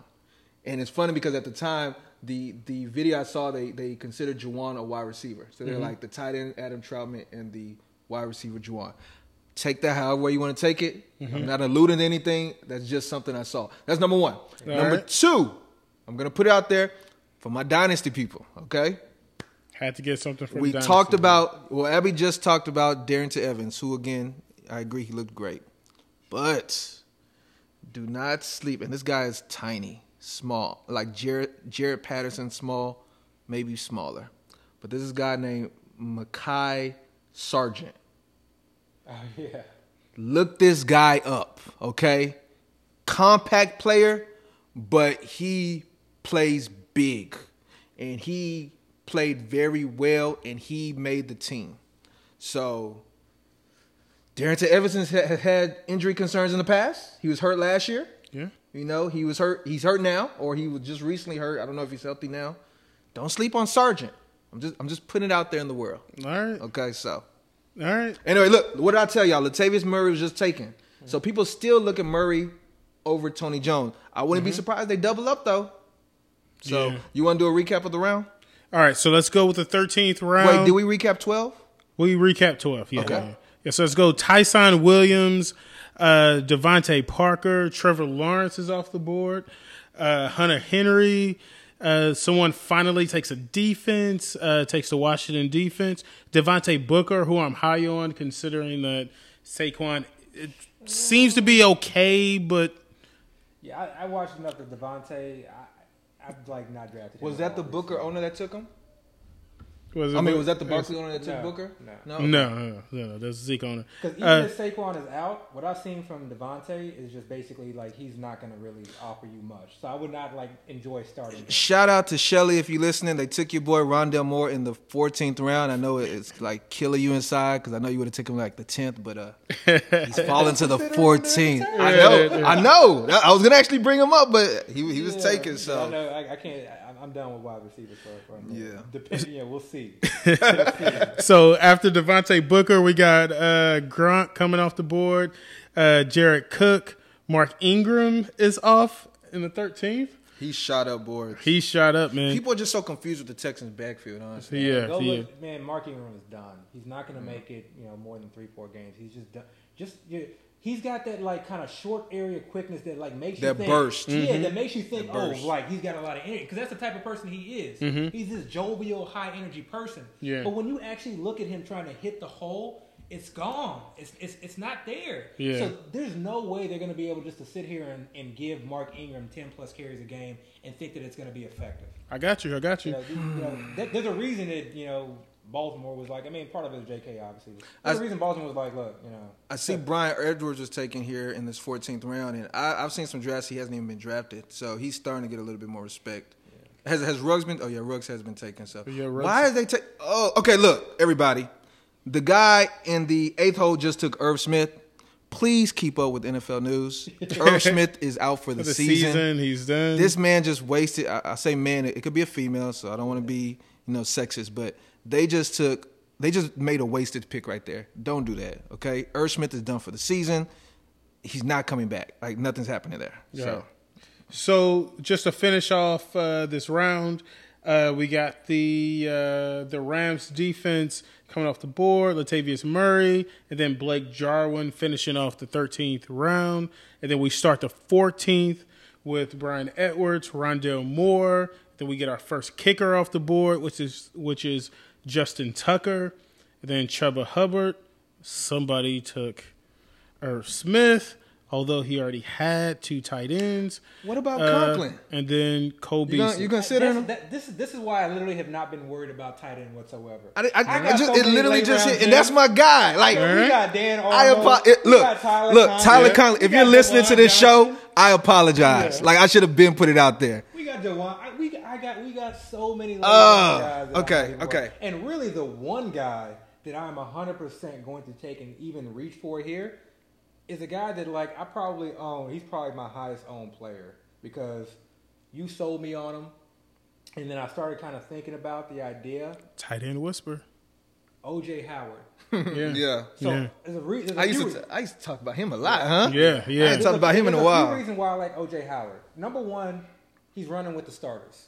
Mm-hmm. Okay, that means they're going to be running at times two tight end sets. That 12 personnel. Or you know, Gronk may be off the field because we don't expect Gronk to play 100. percent Gronk has always been hurt, except for last year. We Yeah. get into that. We get into that. So especially in FFPC, I get a free preview. Mm-hmm. What if he scores three for 60 and a touchdown? That's what we talked about last week. Remember, I was telling y'all that first game of the week. I mean, of the season.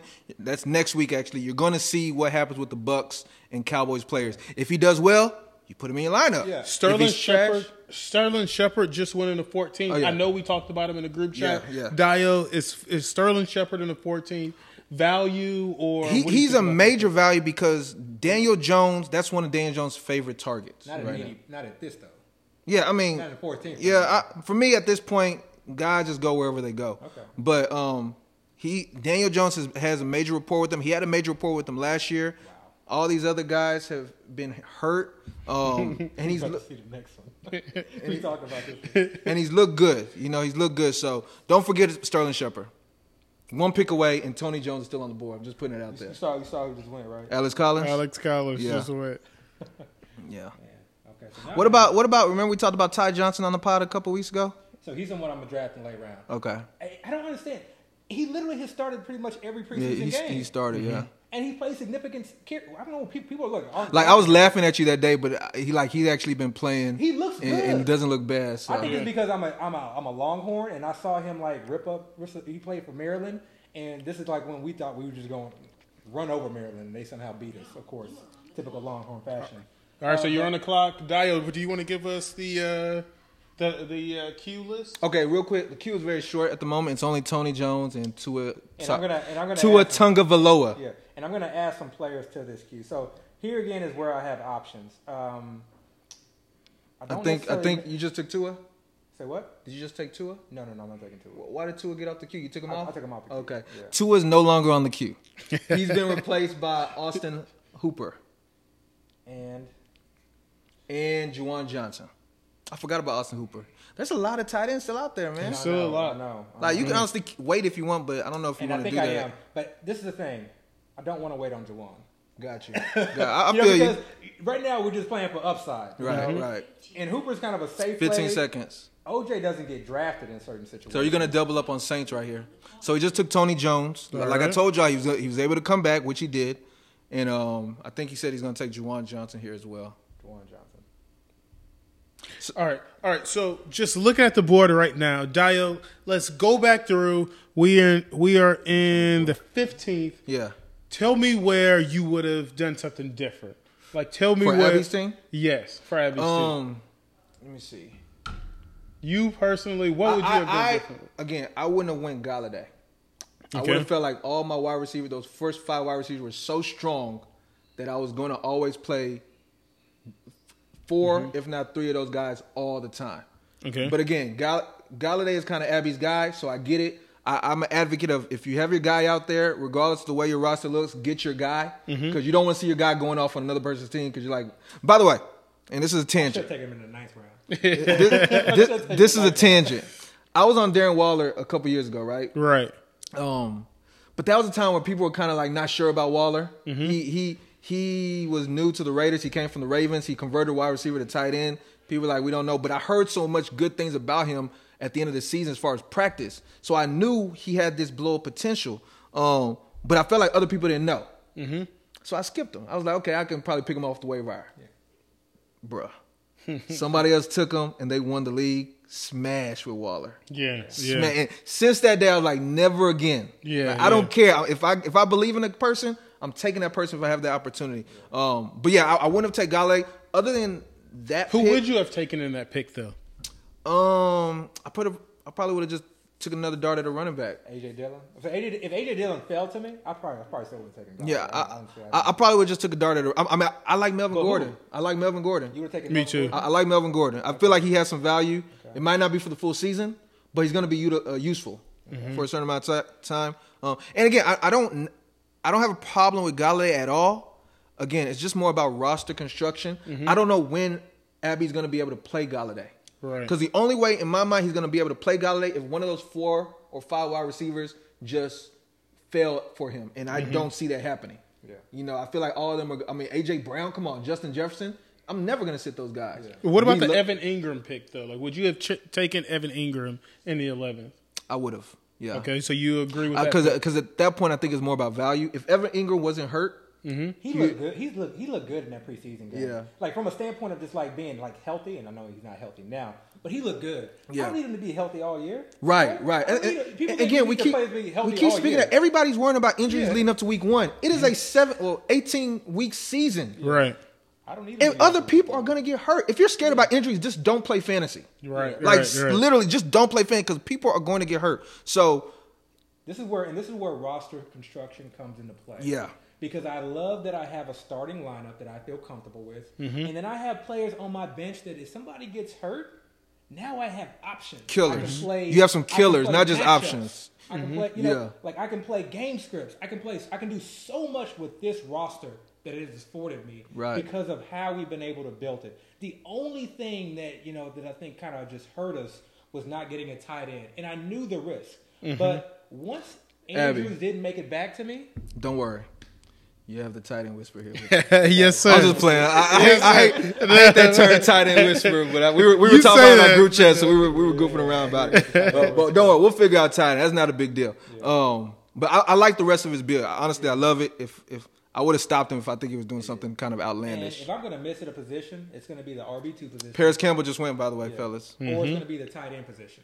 All right. people miss a tight end every year. All right, so the 15th round just completed.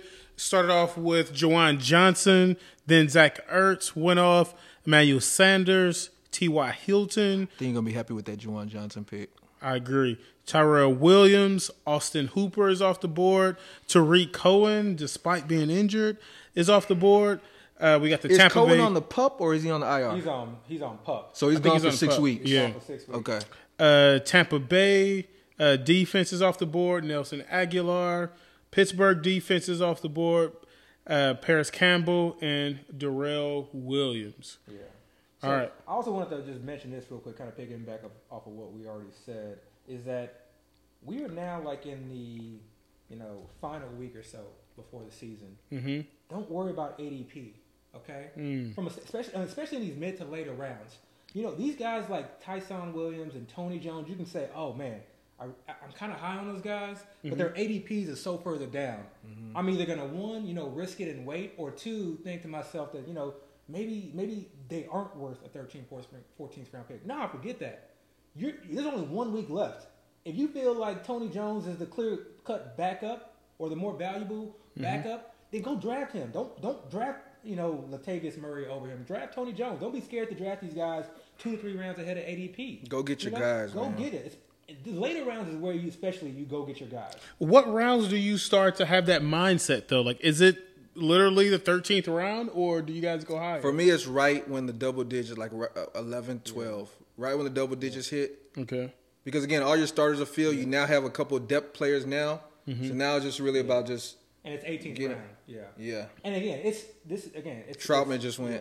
And it's a spectrum. Okay, it's not mm-hmm. saying like always go get your guys. But we just talked about OJ Howard. Mm-hmm. I know that OJ Howard goes undrafted in certain leagues. I know when I look at the ADP board, he is way down there, and I know that there has been no news of recent to mm-hmm. suggest that you know people are going to start thinking about him in a more positive light. Right. So I'm not going to wait till the very end of the draft, given my state at tight end.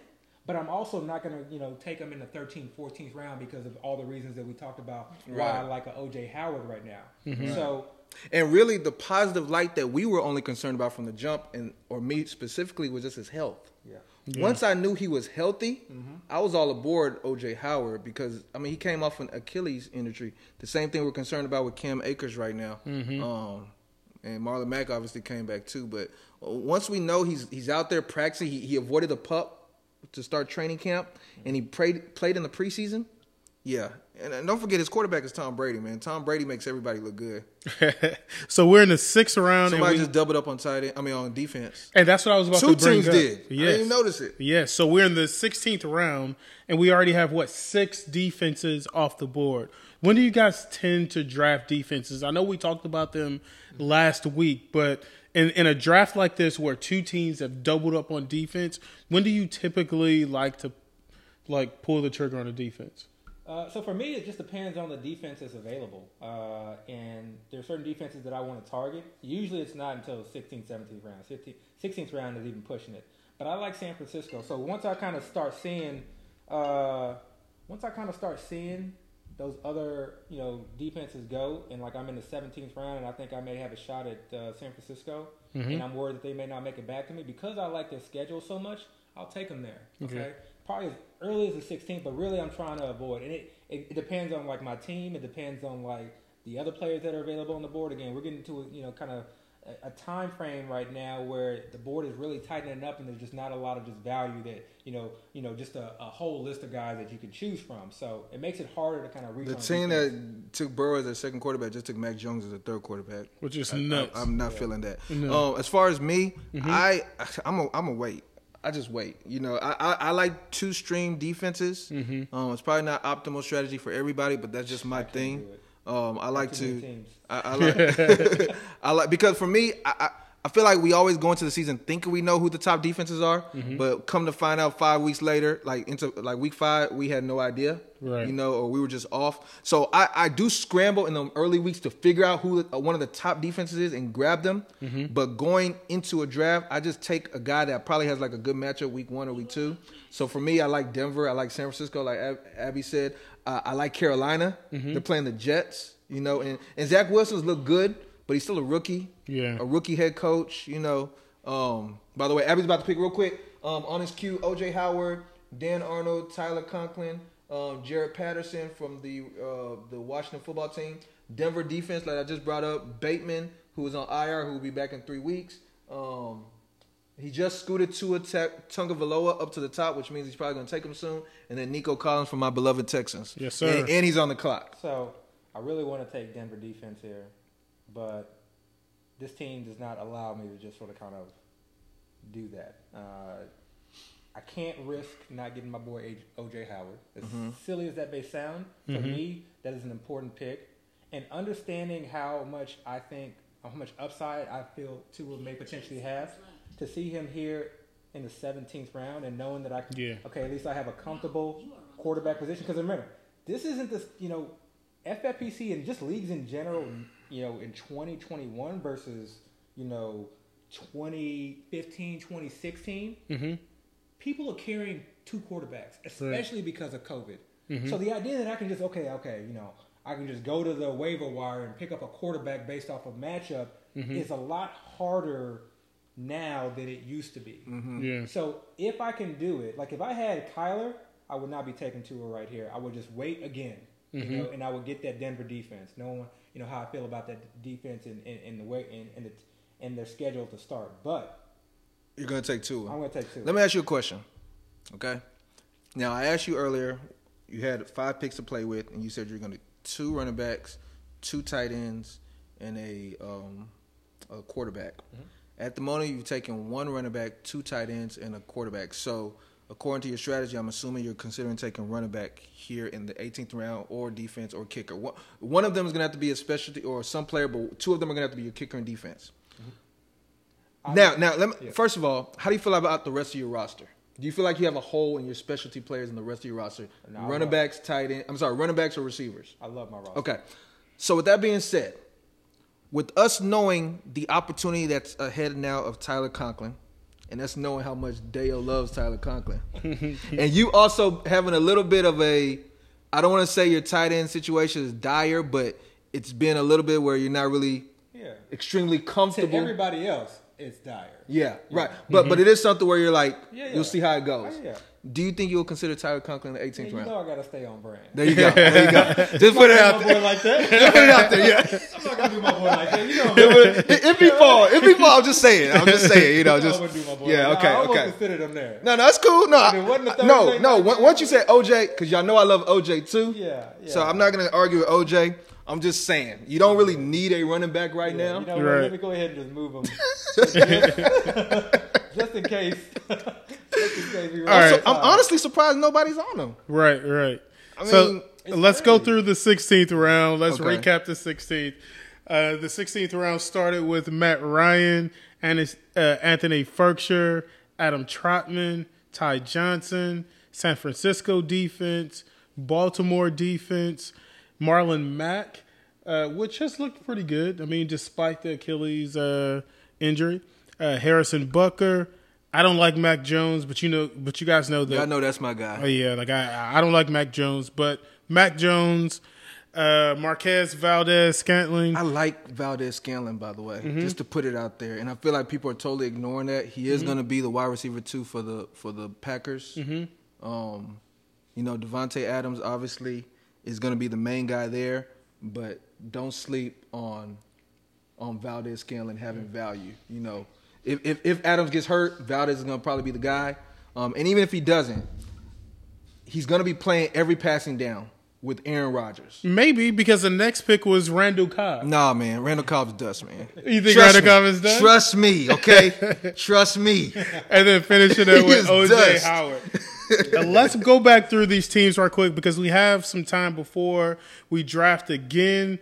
Uh, Dio, tell me what. Let's go back through the teams. Which teams do you not like? Going back through them, let's see which teams do you not like uh, so far. Um, so you know, I was I was getting on Baxter's case for a while. Mm-hmm. I like how Baxter's kind of come back and kind of ride the ship. Baxter. Oh. Yeah. Uh, I don't have a problem with any team. Um, everybody's kind of been safe. Mm-hmm. And now, okay, okay, I do have an issue with what Team Four did. Okay. No reason to take three quarterbacks, especially with one of the, your quarterbacks being high end. Right. Because again, just think to yourself: Are you ever going to bench Kyler Murray? Right. even if he has a bad matchup, and you know maybe if he has a if he has a horrible matchup, but if he has a matchup that's not favorable, you'll still probably play him because Kyler Murray is one of those players that just has that crazy ceiling. You know, Tyler Murray. I mean, Kyler Murray can be a top running back and a top quarterback in any given week. Um, and then you backdoor and take Burrow, which I have no problem with Burrow as a player, but you're not going to play him. And then you take Mac Jones, who I really don't even see why. Okay, I like Mac Jones. Fantasy wise, I don't think he's ideal. Mac Jones is not going to run. You know, Yeah. he, he's not a runner. So for Mac Jones, passing a lot. yeah, he, he, he's going to have to throw the ball. Uh, we know the Patriots like to run, um, so we can't even guarantee they're going to just be an aerial attack offense. Now I know he can throw the rock. I like Mac Jones uh, talent wise, but again, there's no need to take him there. And you could have. Let me see who else he took. He could have probably took another stab at a running back. You Yeah, know, see- he has he has what four? He, he only has four running backs. He probably should have took another stab at a running back instead of taking a third um, quarterback. To be honest, I kind of feel that same way about team number nine. They started with Aaron Jones. I don't like Aaron Jones being in the first round. I think they probably could have waited on that. But then they take Trey Sermon, who's a little banged up. I, I know he's going to be ready week one, but who's going to be their RB2? I'm not sure if I like Trey Sermon as my RB2 we talked about Leonard Fournette, and then it's J.D. McKissic, The Michael Thomas. and then they draft Michael Thomas Yeah. as a receiver. So I'm not even sure how they're going to fill out. It's their almost flex. like they have that what if team. They have the Mm-hmm. like they're just hoping something happens. Like what if such, such and stuff happen? And I don't know th- those those going out on limbs and just kind of hoping the the dominoes fall for you. I don't like that strategy too much. I can't even tell myself a story with that team. Yeah, you know it's like Y'all know I'm good at telling there's there's too much that has to go on for you to really hit. Now if you hit, you hit. I mean, then you know the guys were in your favor, but I, I don't like just risking my team like that. Um, AJ Green has really crept up too in the 12th I round. like, I like AJ. Green. we used to get AJ Green in like the 18th, Yeah. like towards the He very He- back. He normally does not go in the 12th. yeah, the very Yeah, back AJ Green was going. yeah. Yeah, so Wow, I just I've never seen Derek Carr go. Oh wow, yeah. I mean, he's his second quarterback. I you know get the idea. You know, kind of looking. The thing But about- this- these quarterbacks are gonna get dropped. that's what I'm saying. The these thing quarterbacks about are getting dropped. I hundred percent guarantee. the thing about these quarterbacks, they're going to be on the waiver wire when you need them. Right, right. You don't For need cheap. them week one. Yeah. I'm not dropping. So why are you wasting these draft picks? I, I, Yeah. If you're if you're in leagues with me and I have two quarterbacks, none of them are getting dropped. I'm just saying, like, when you're drafting, try to take high upside. Something can happen, and break for them type players, and if it doesn't break for them, then you drop them and pick up the guys you need. Right. But on the back end, if you take these guys that you feel like you need now, those guys that when they ended up being a, a big thing, you're either gonna have to pay a lot of money in FAAB, or somebody else is gonna have them on their team. Yeah. You know, so come on, man. Come yeah. on, man. Yeah. Doc, uh, uh, AB, which team do you not like in this uh, in this draft right now? Like, which build do you not like? I mean, without a doubt, it's the Michael Thomas build. Uh, I mean, you kind of talked about. I don't mind so much Aaron Jones in the first because he got Darren Waller second. So you, know, you can flip flop those picks. Like Right. I said, drafting Right. in the background. Sometimes you just want to. You just need to get guys Totally that you agree. don't have uh, you know ownership of, or uh, you know you need to hire ownership for. So I don't mind that. Amari Cooper went where he went. Tyler Lockett, you know, I'd like Tyler Lockett in the fifth round, uh, but he's just kind of perennial in the fourth round.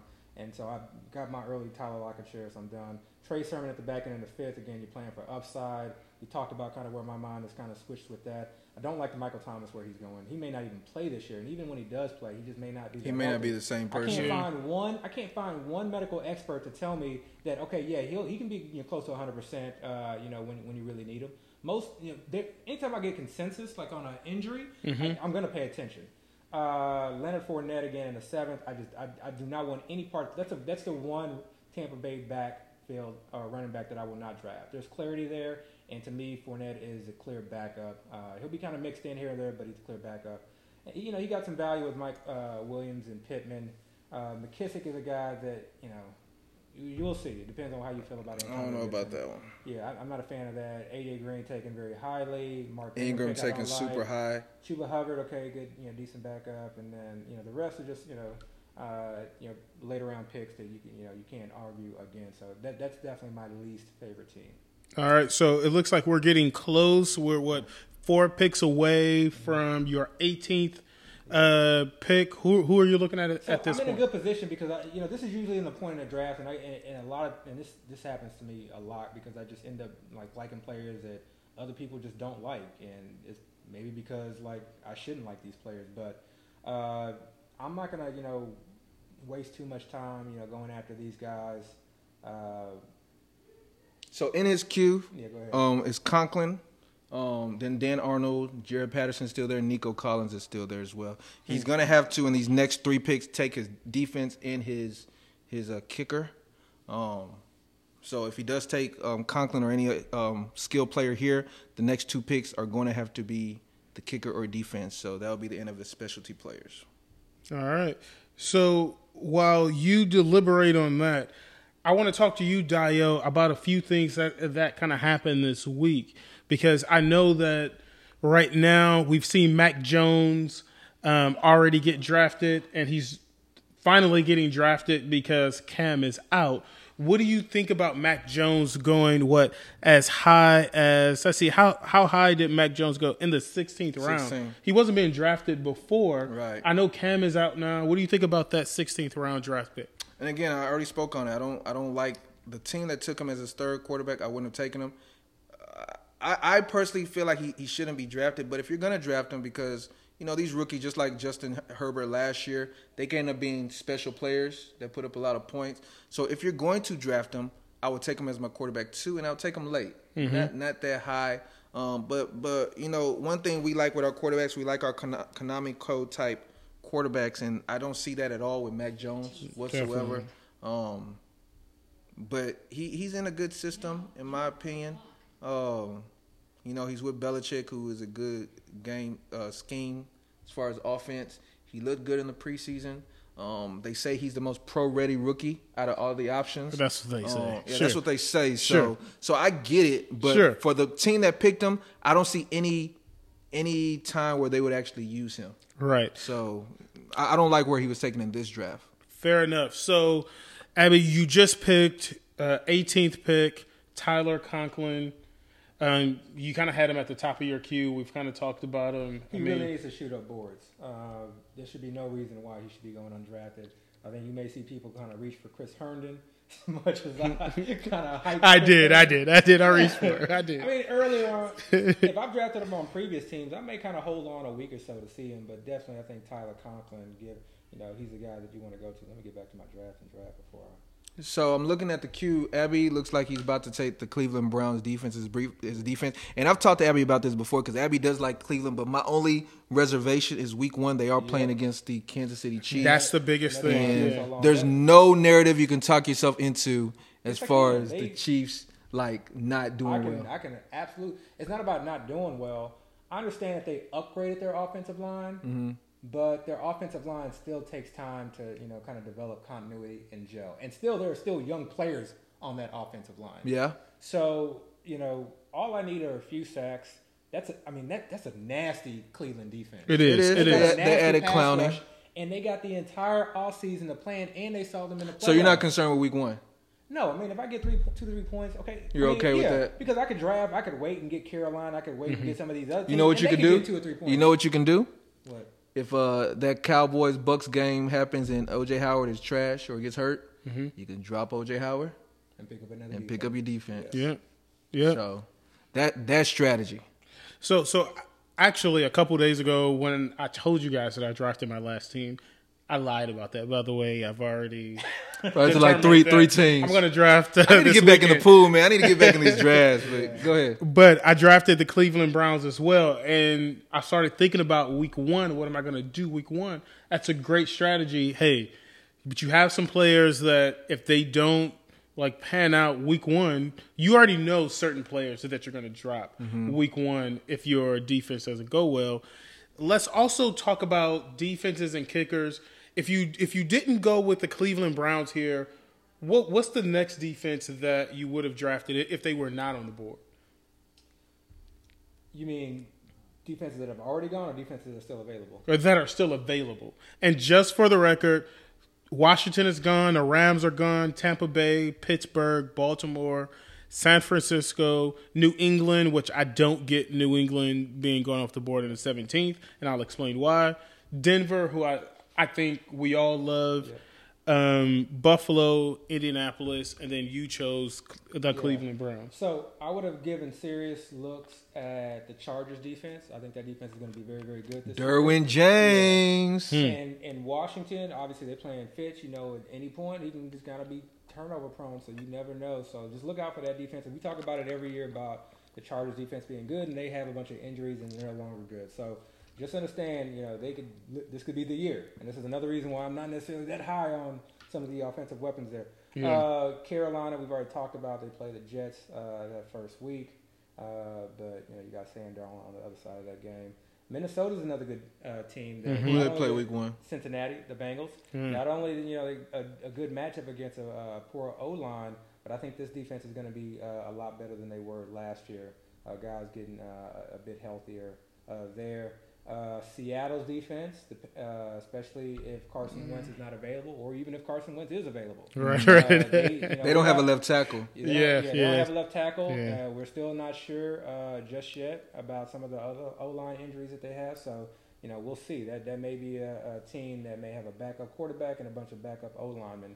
Uh, and Ty, you know, even Ty is hurt on, on- on that squad. I never thought about that. That's a good one right there. Uh, Oh, yeah. Giants defense is a good one as well. Uh, again, Mm. Giants defense is a good one. I mean, Denver has a, a good O line, but you never know. I mean, Teddy Bridgewater is Teddy Bridgewater. So But Dio, let's talk about New England for a second. Gilmore is going to be out. Um, obviously, uh, Chung um, decided to retire, so they lose a cornerback and a safety. Do we expect? I know Bill Belichick is a defensive guru. Do we expect that New England defense to be as prolific as they were? What in 2019, where they put up all those points? I don't know, but like you just said, they they did show that they were capable of it a couple years ago. Mm-hmm. And don't forget, last year they did have a lot of players opt out due to mm-hmm. COVID. Mm-hmm. So I didn't expect them to, to do as well as they did going into the season 2019. So it wouldn't be it wouldn't surprise me if they showed out this season. Now you are right; they lost some key pieces as far as their uh, Gilmore is going to be on the PUP, um, but I think they did replace him with another cornerback um, who's solid, and they actually added uh, Matthew Judon this year, Ah. who's one of the top end rushers. Um, and you know, sacks are points for for fantasy. Um, the thing with the Patriots in 2019 is they scored so many points on like these like these turnover touchdowns. Right, Like right. it was crazy. Yeah. Like I feel like I kept seeing them. Yeah. You know, my highest owned player. yeah, I know, I know. Like I kept seeing them go into the end zone and take the picture in the end zone. You know, Yeah. like all season long. Yeah. That variance is hard to predict. So you know, I don't know if that's there, but I, I just wouldn't count them out. The only concern I will say I have for the Patriots defense is the Bills are are juggernaut on offense. Yeah. So they're not going to be an easy matchup like they were a couple years ago. The Dolphins are ascending. You know they've added a lot of pieces, and they uh, they quote unquote believe in Tua.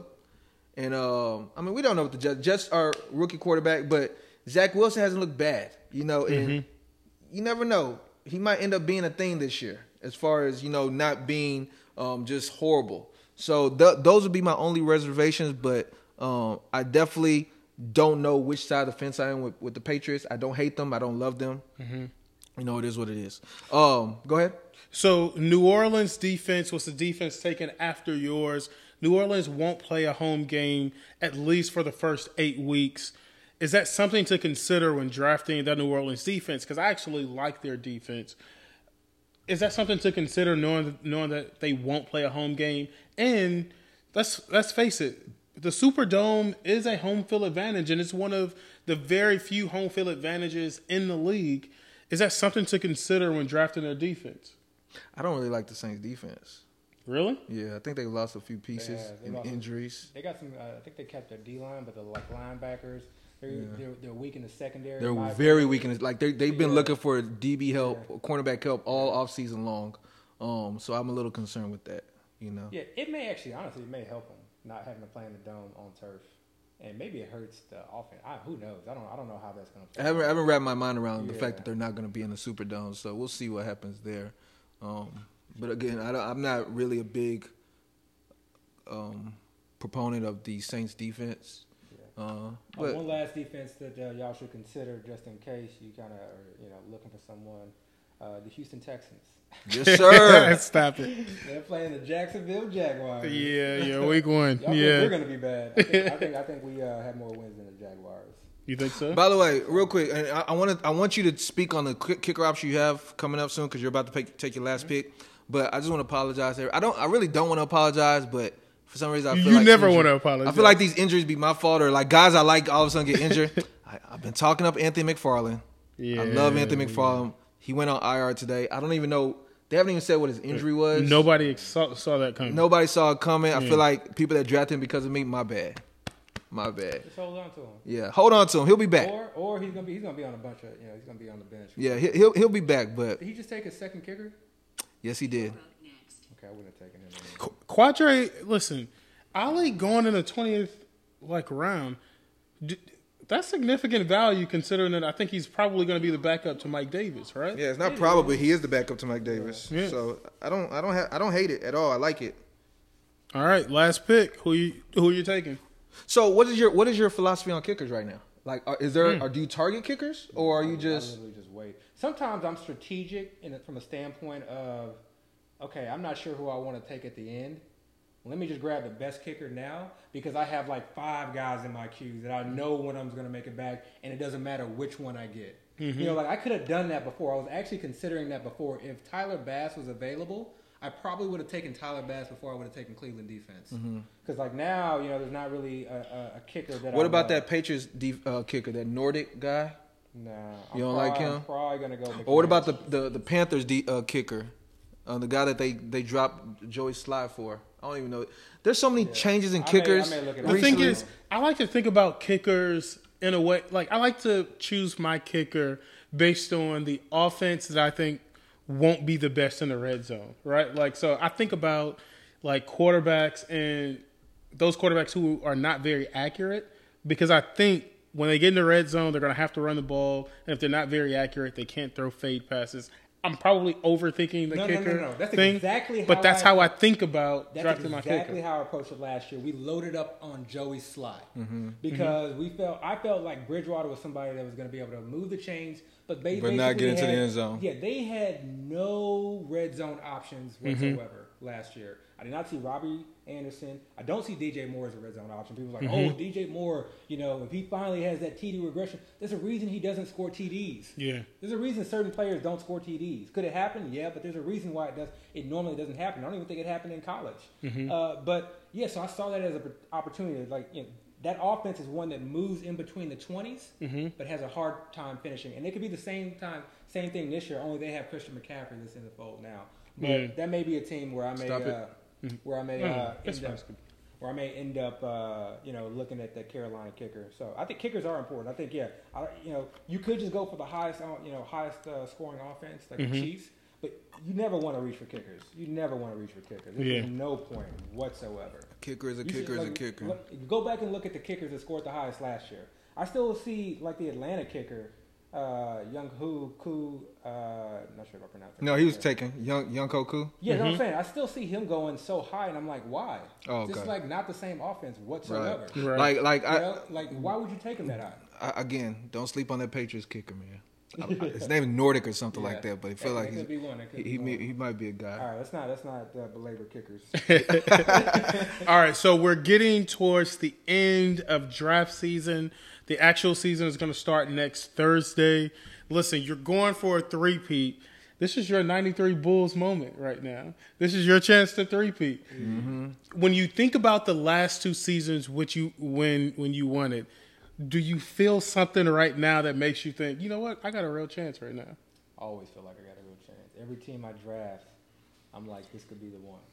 And then I go back and do an audit, and I'm like, okay, this team needs work. And then I mm-hmm. work on that team. So it's like a constant, it's a constant battle. I just drafted this team. Of course, I love this team. I mean, there's you know outside of that Goedert pick, Mhm. I love this team. And don't get me wrong, there's some drafts that I get, I, I get in, I'm just like, I, I either had a bad draft or it just didn't fall to me. But the majority of drafts, you know, you draft your team, you're gonna like that team. But things change. This is an ever-changing landscape. Yeah. This is a dynamic, you know, uh, uh, you know, uh, uh, time frame where you can't just be like static with the way that you were thinking about certain players and their ADP. So I always go back and look at the team. What does this team need to win it all? Where are we weak? Even if I'm like five and 0 and I see that okay, I, I literally like have two good running backs and that's it.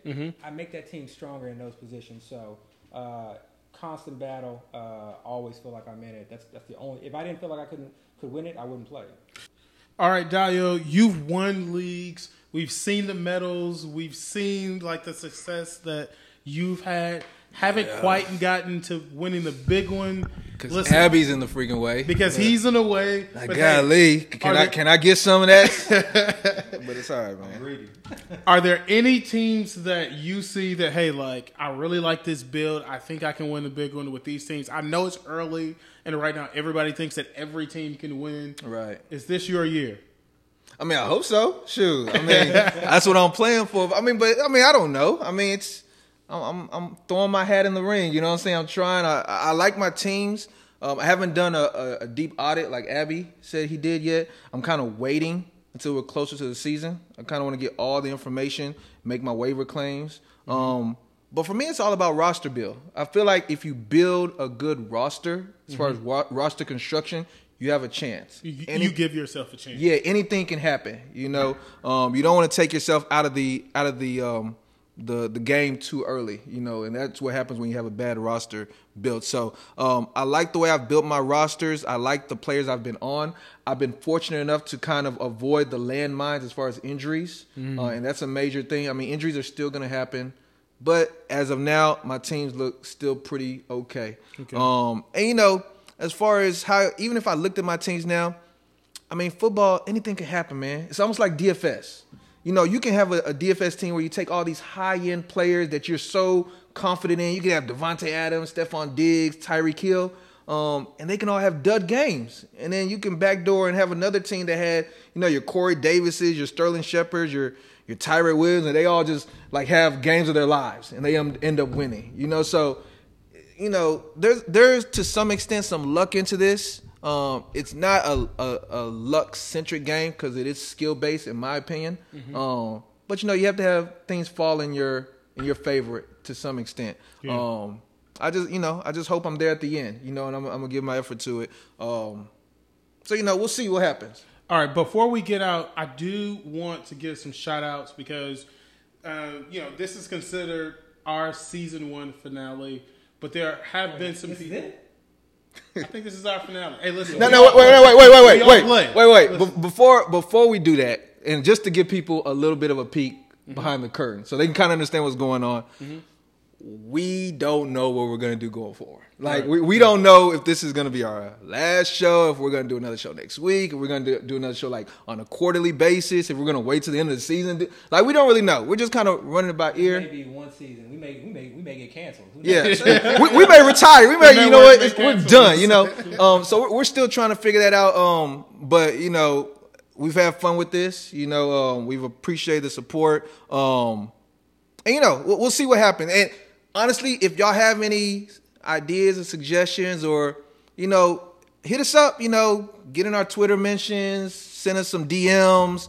Um, you know, comment on YouTube. You know, let us know. You know what y'all think. We we read all of that stuff. We pay attention. You know, we've obviously responded to a lot of y'all. Um, and you know, we're just having fun with this. So um, we'll see what happens. But right now, this is like our like you just said series um, or season finale, if you will, season one. Season finale at the very least. Yeah, Yeah. yeah. Yeah, so I do want to give some special shout outs. Um, I know that there are some people who have really been communicating back and forth, uh, whether it's on our YouTube channel or through Twitter. Um, to be honest, they've kind of kept me going as the person who stays up late at night and like who's editing these things and putting it together, knowing that hey, like there really is someone who's out there watching, who Yeah. cares, and who Very much appreciated and that. who uh, you know like just interacts with us. We really appreciate those. Did you guys want to kind of go yeah, through those? Yeah. So first off, first off, uh, we need to thank you. Yeah, Chris. for sure. I mean, our Salute. producer, our editor, really our, you know, the guy who just sort of kind of put all of this together. Yeah, yeah. None of this, Yeah. literally none of this whatsoever would be possible. Yeah. Y'all saw the one episode we did without him. Yeah, yeah, it didn't go all too well. yeah. So, we call that I the mean, potato, the potato camera episode or those of you something like that. know, uh, he just had a new baby on the way. Okay. Not on the way, it's here. Oh, it's here. Sorry, my niece. Yeah, okay, yeah. that's two. Yeah. that's two. Uh, and he's a lawyer. Okay, practicing lawyer. Yeah. all right? So he's doing a lot of this somehow, some way. Right. So uh, major thanks, major props, major credit uh, to Chris. Yeah. Uh, and then definitely, you know, to the uh, fantasy co- community to. Uh, Y'all have embraced us, man. That's, yeah, that's it's been love, man. We really appreciate that. Really, you know, really. I don't even want to call them fans because I feel like I feel like you know we're just all on the same level. But there are certain people who just reached out, like you said, in our DMs or who commented. And. Sports almost- betting, man. Sports betting, That's my man, boy. You know, That's my boy. Uh, Doctor That's Binky. Dr. you know, Binky, like- I mean, yeah. there- you know, there's, there's a number of Yeah. who just you know who who comment, who give you know constructive criticism. Cowbells for bell cows or something like that. That's my boy like too. Yeah, and it's like they're having a conversation with us. Mm-hmm. So we want to thank you guys for just being active participants. And then, like you said, the fancy community. I really feel like I always talk about it. Like I think you know, Jason yeah, Van Buren, you've been you've been a dude too, man. Appreciate the You know, love. I always talk about the fantasy community just kind of being this Dominique. community that's just uh, amazing. Yes, buddy, you can have that. All right. Sorry, son's in. All right. I talk I talk about the fantasy community just being you know this amazing community, and, and yeah, there's always you know things that happen like within Yeah. any family, but Yeah. I just felt like we they've been so welcoming. you Yeah. know, it's not one of those things where we're all kind of fighting against each other. It's like we're all kind of working together. Yeah. Uh, so uh, one of the you know uh, just a few names, and we're not gonna get to everybody, but Theo G Fantasy. Theo. We were calling call him the OG. Yeah. It's Theo. When I found it out, very like, creative. yeah, like ah, like Shelly. Shelly, my You bo- know, my yeah, guy, I mean, my guy. Yeah, all our guys and all our friends. Muzio, one of the hardest working Muzio, dudes in the industry, Go man. District, you Go know, District. Fantasy points. I mean, we really want to just thank all of you guys. Fantasy for, Data. Yeah, Draft Sharks. allowing us to be a part of the community. You know, Yeah. uh, allowing us to collaborate. Uh, we hope you know this is just the beginning. Uh, and I mean, to everyone, you know, yes, please like, please subscribe, but more importantly, thank you. Yeah. We greatly appreciate it. Yeah, real talk. Thank you guys. We're out. Track from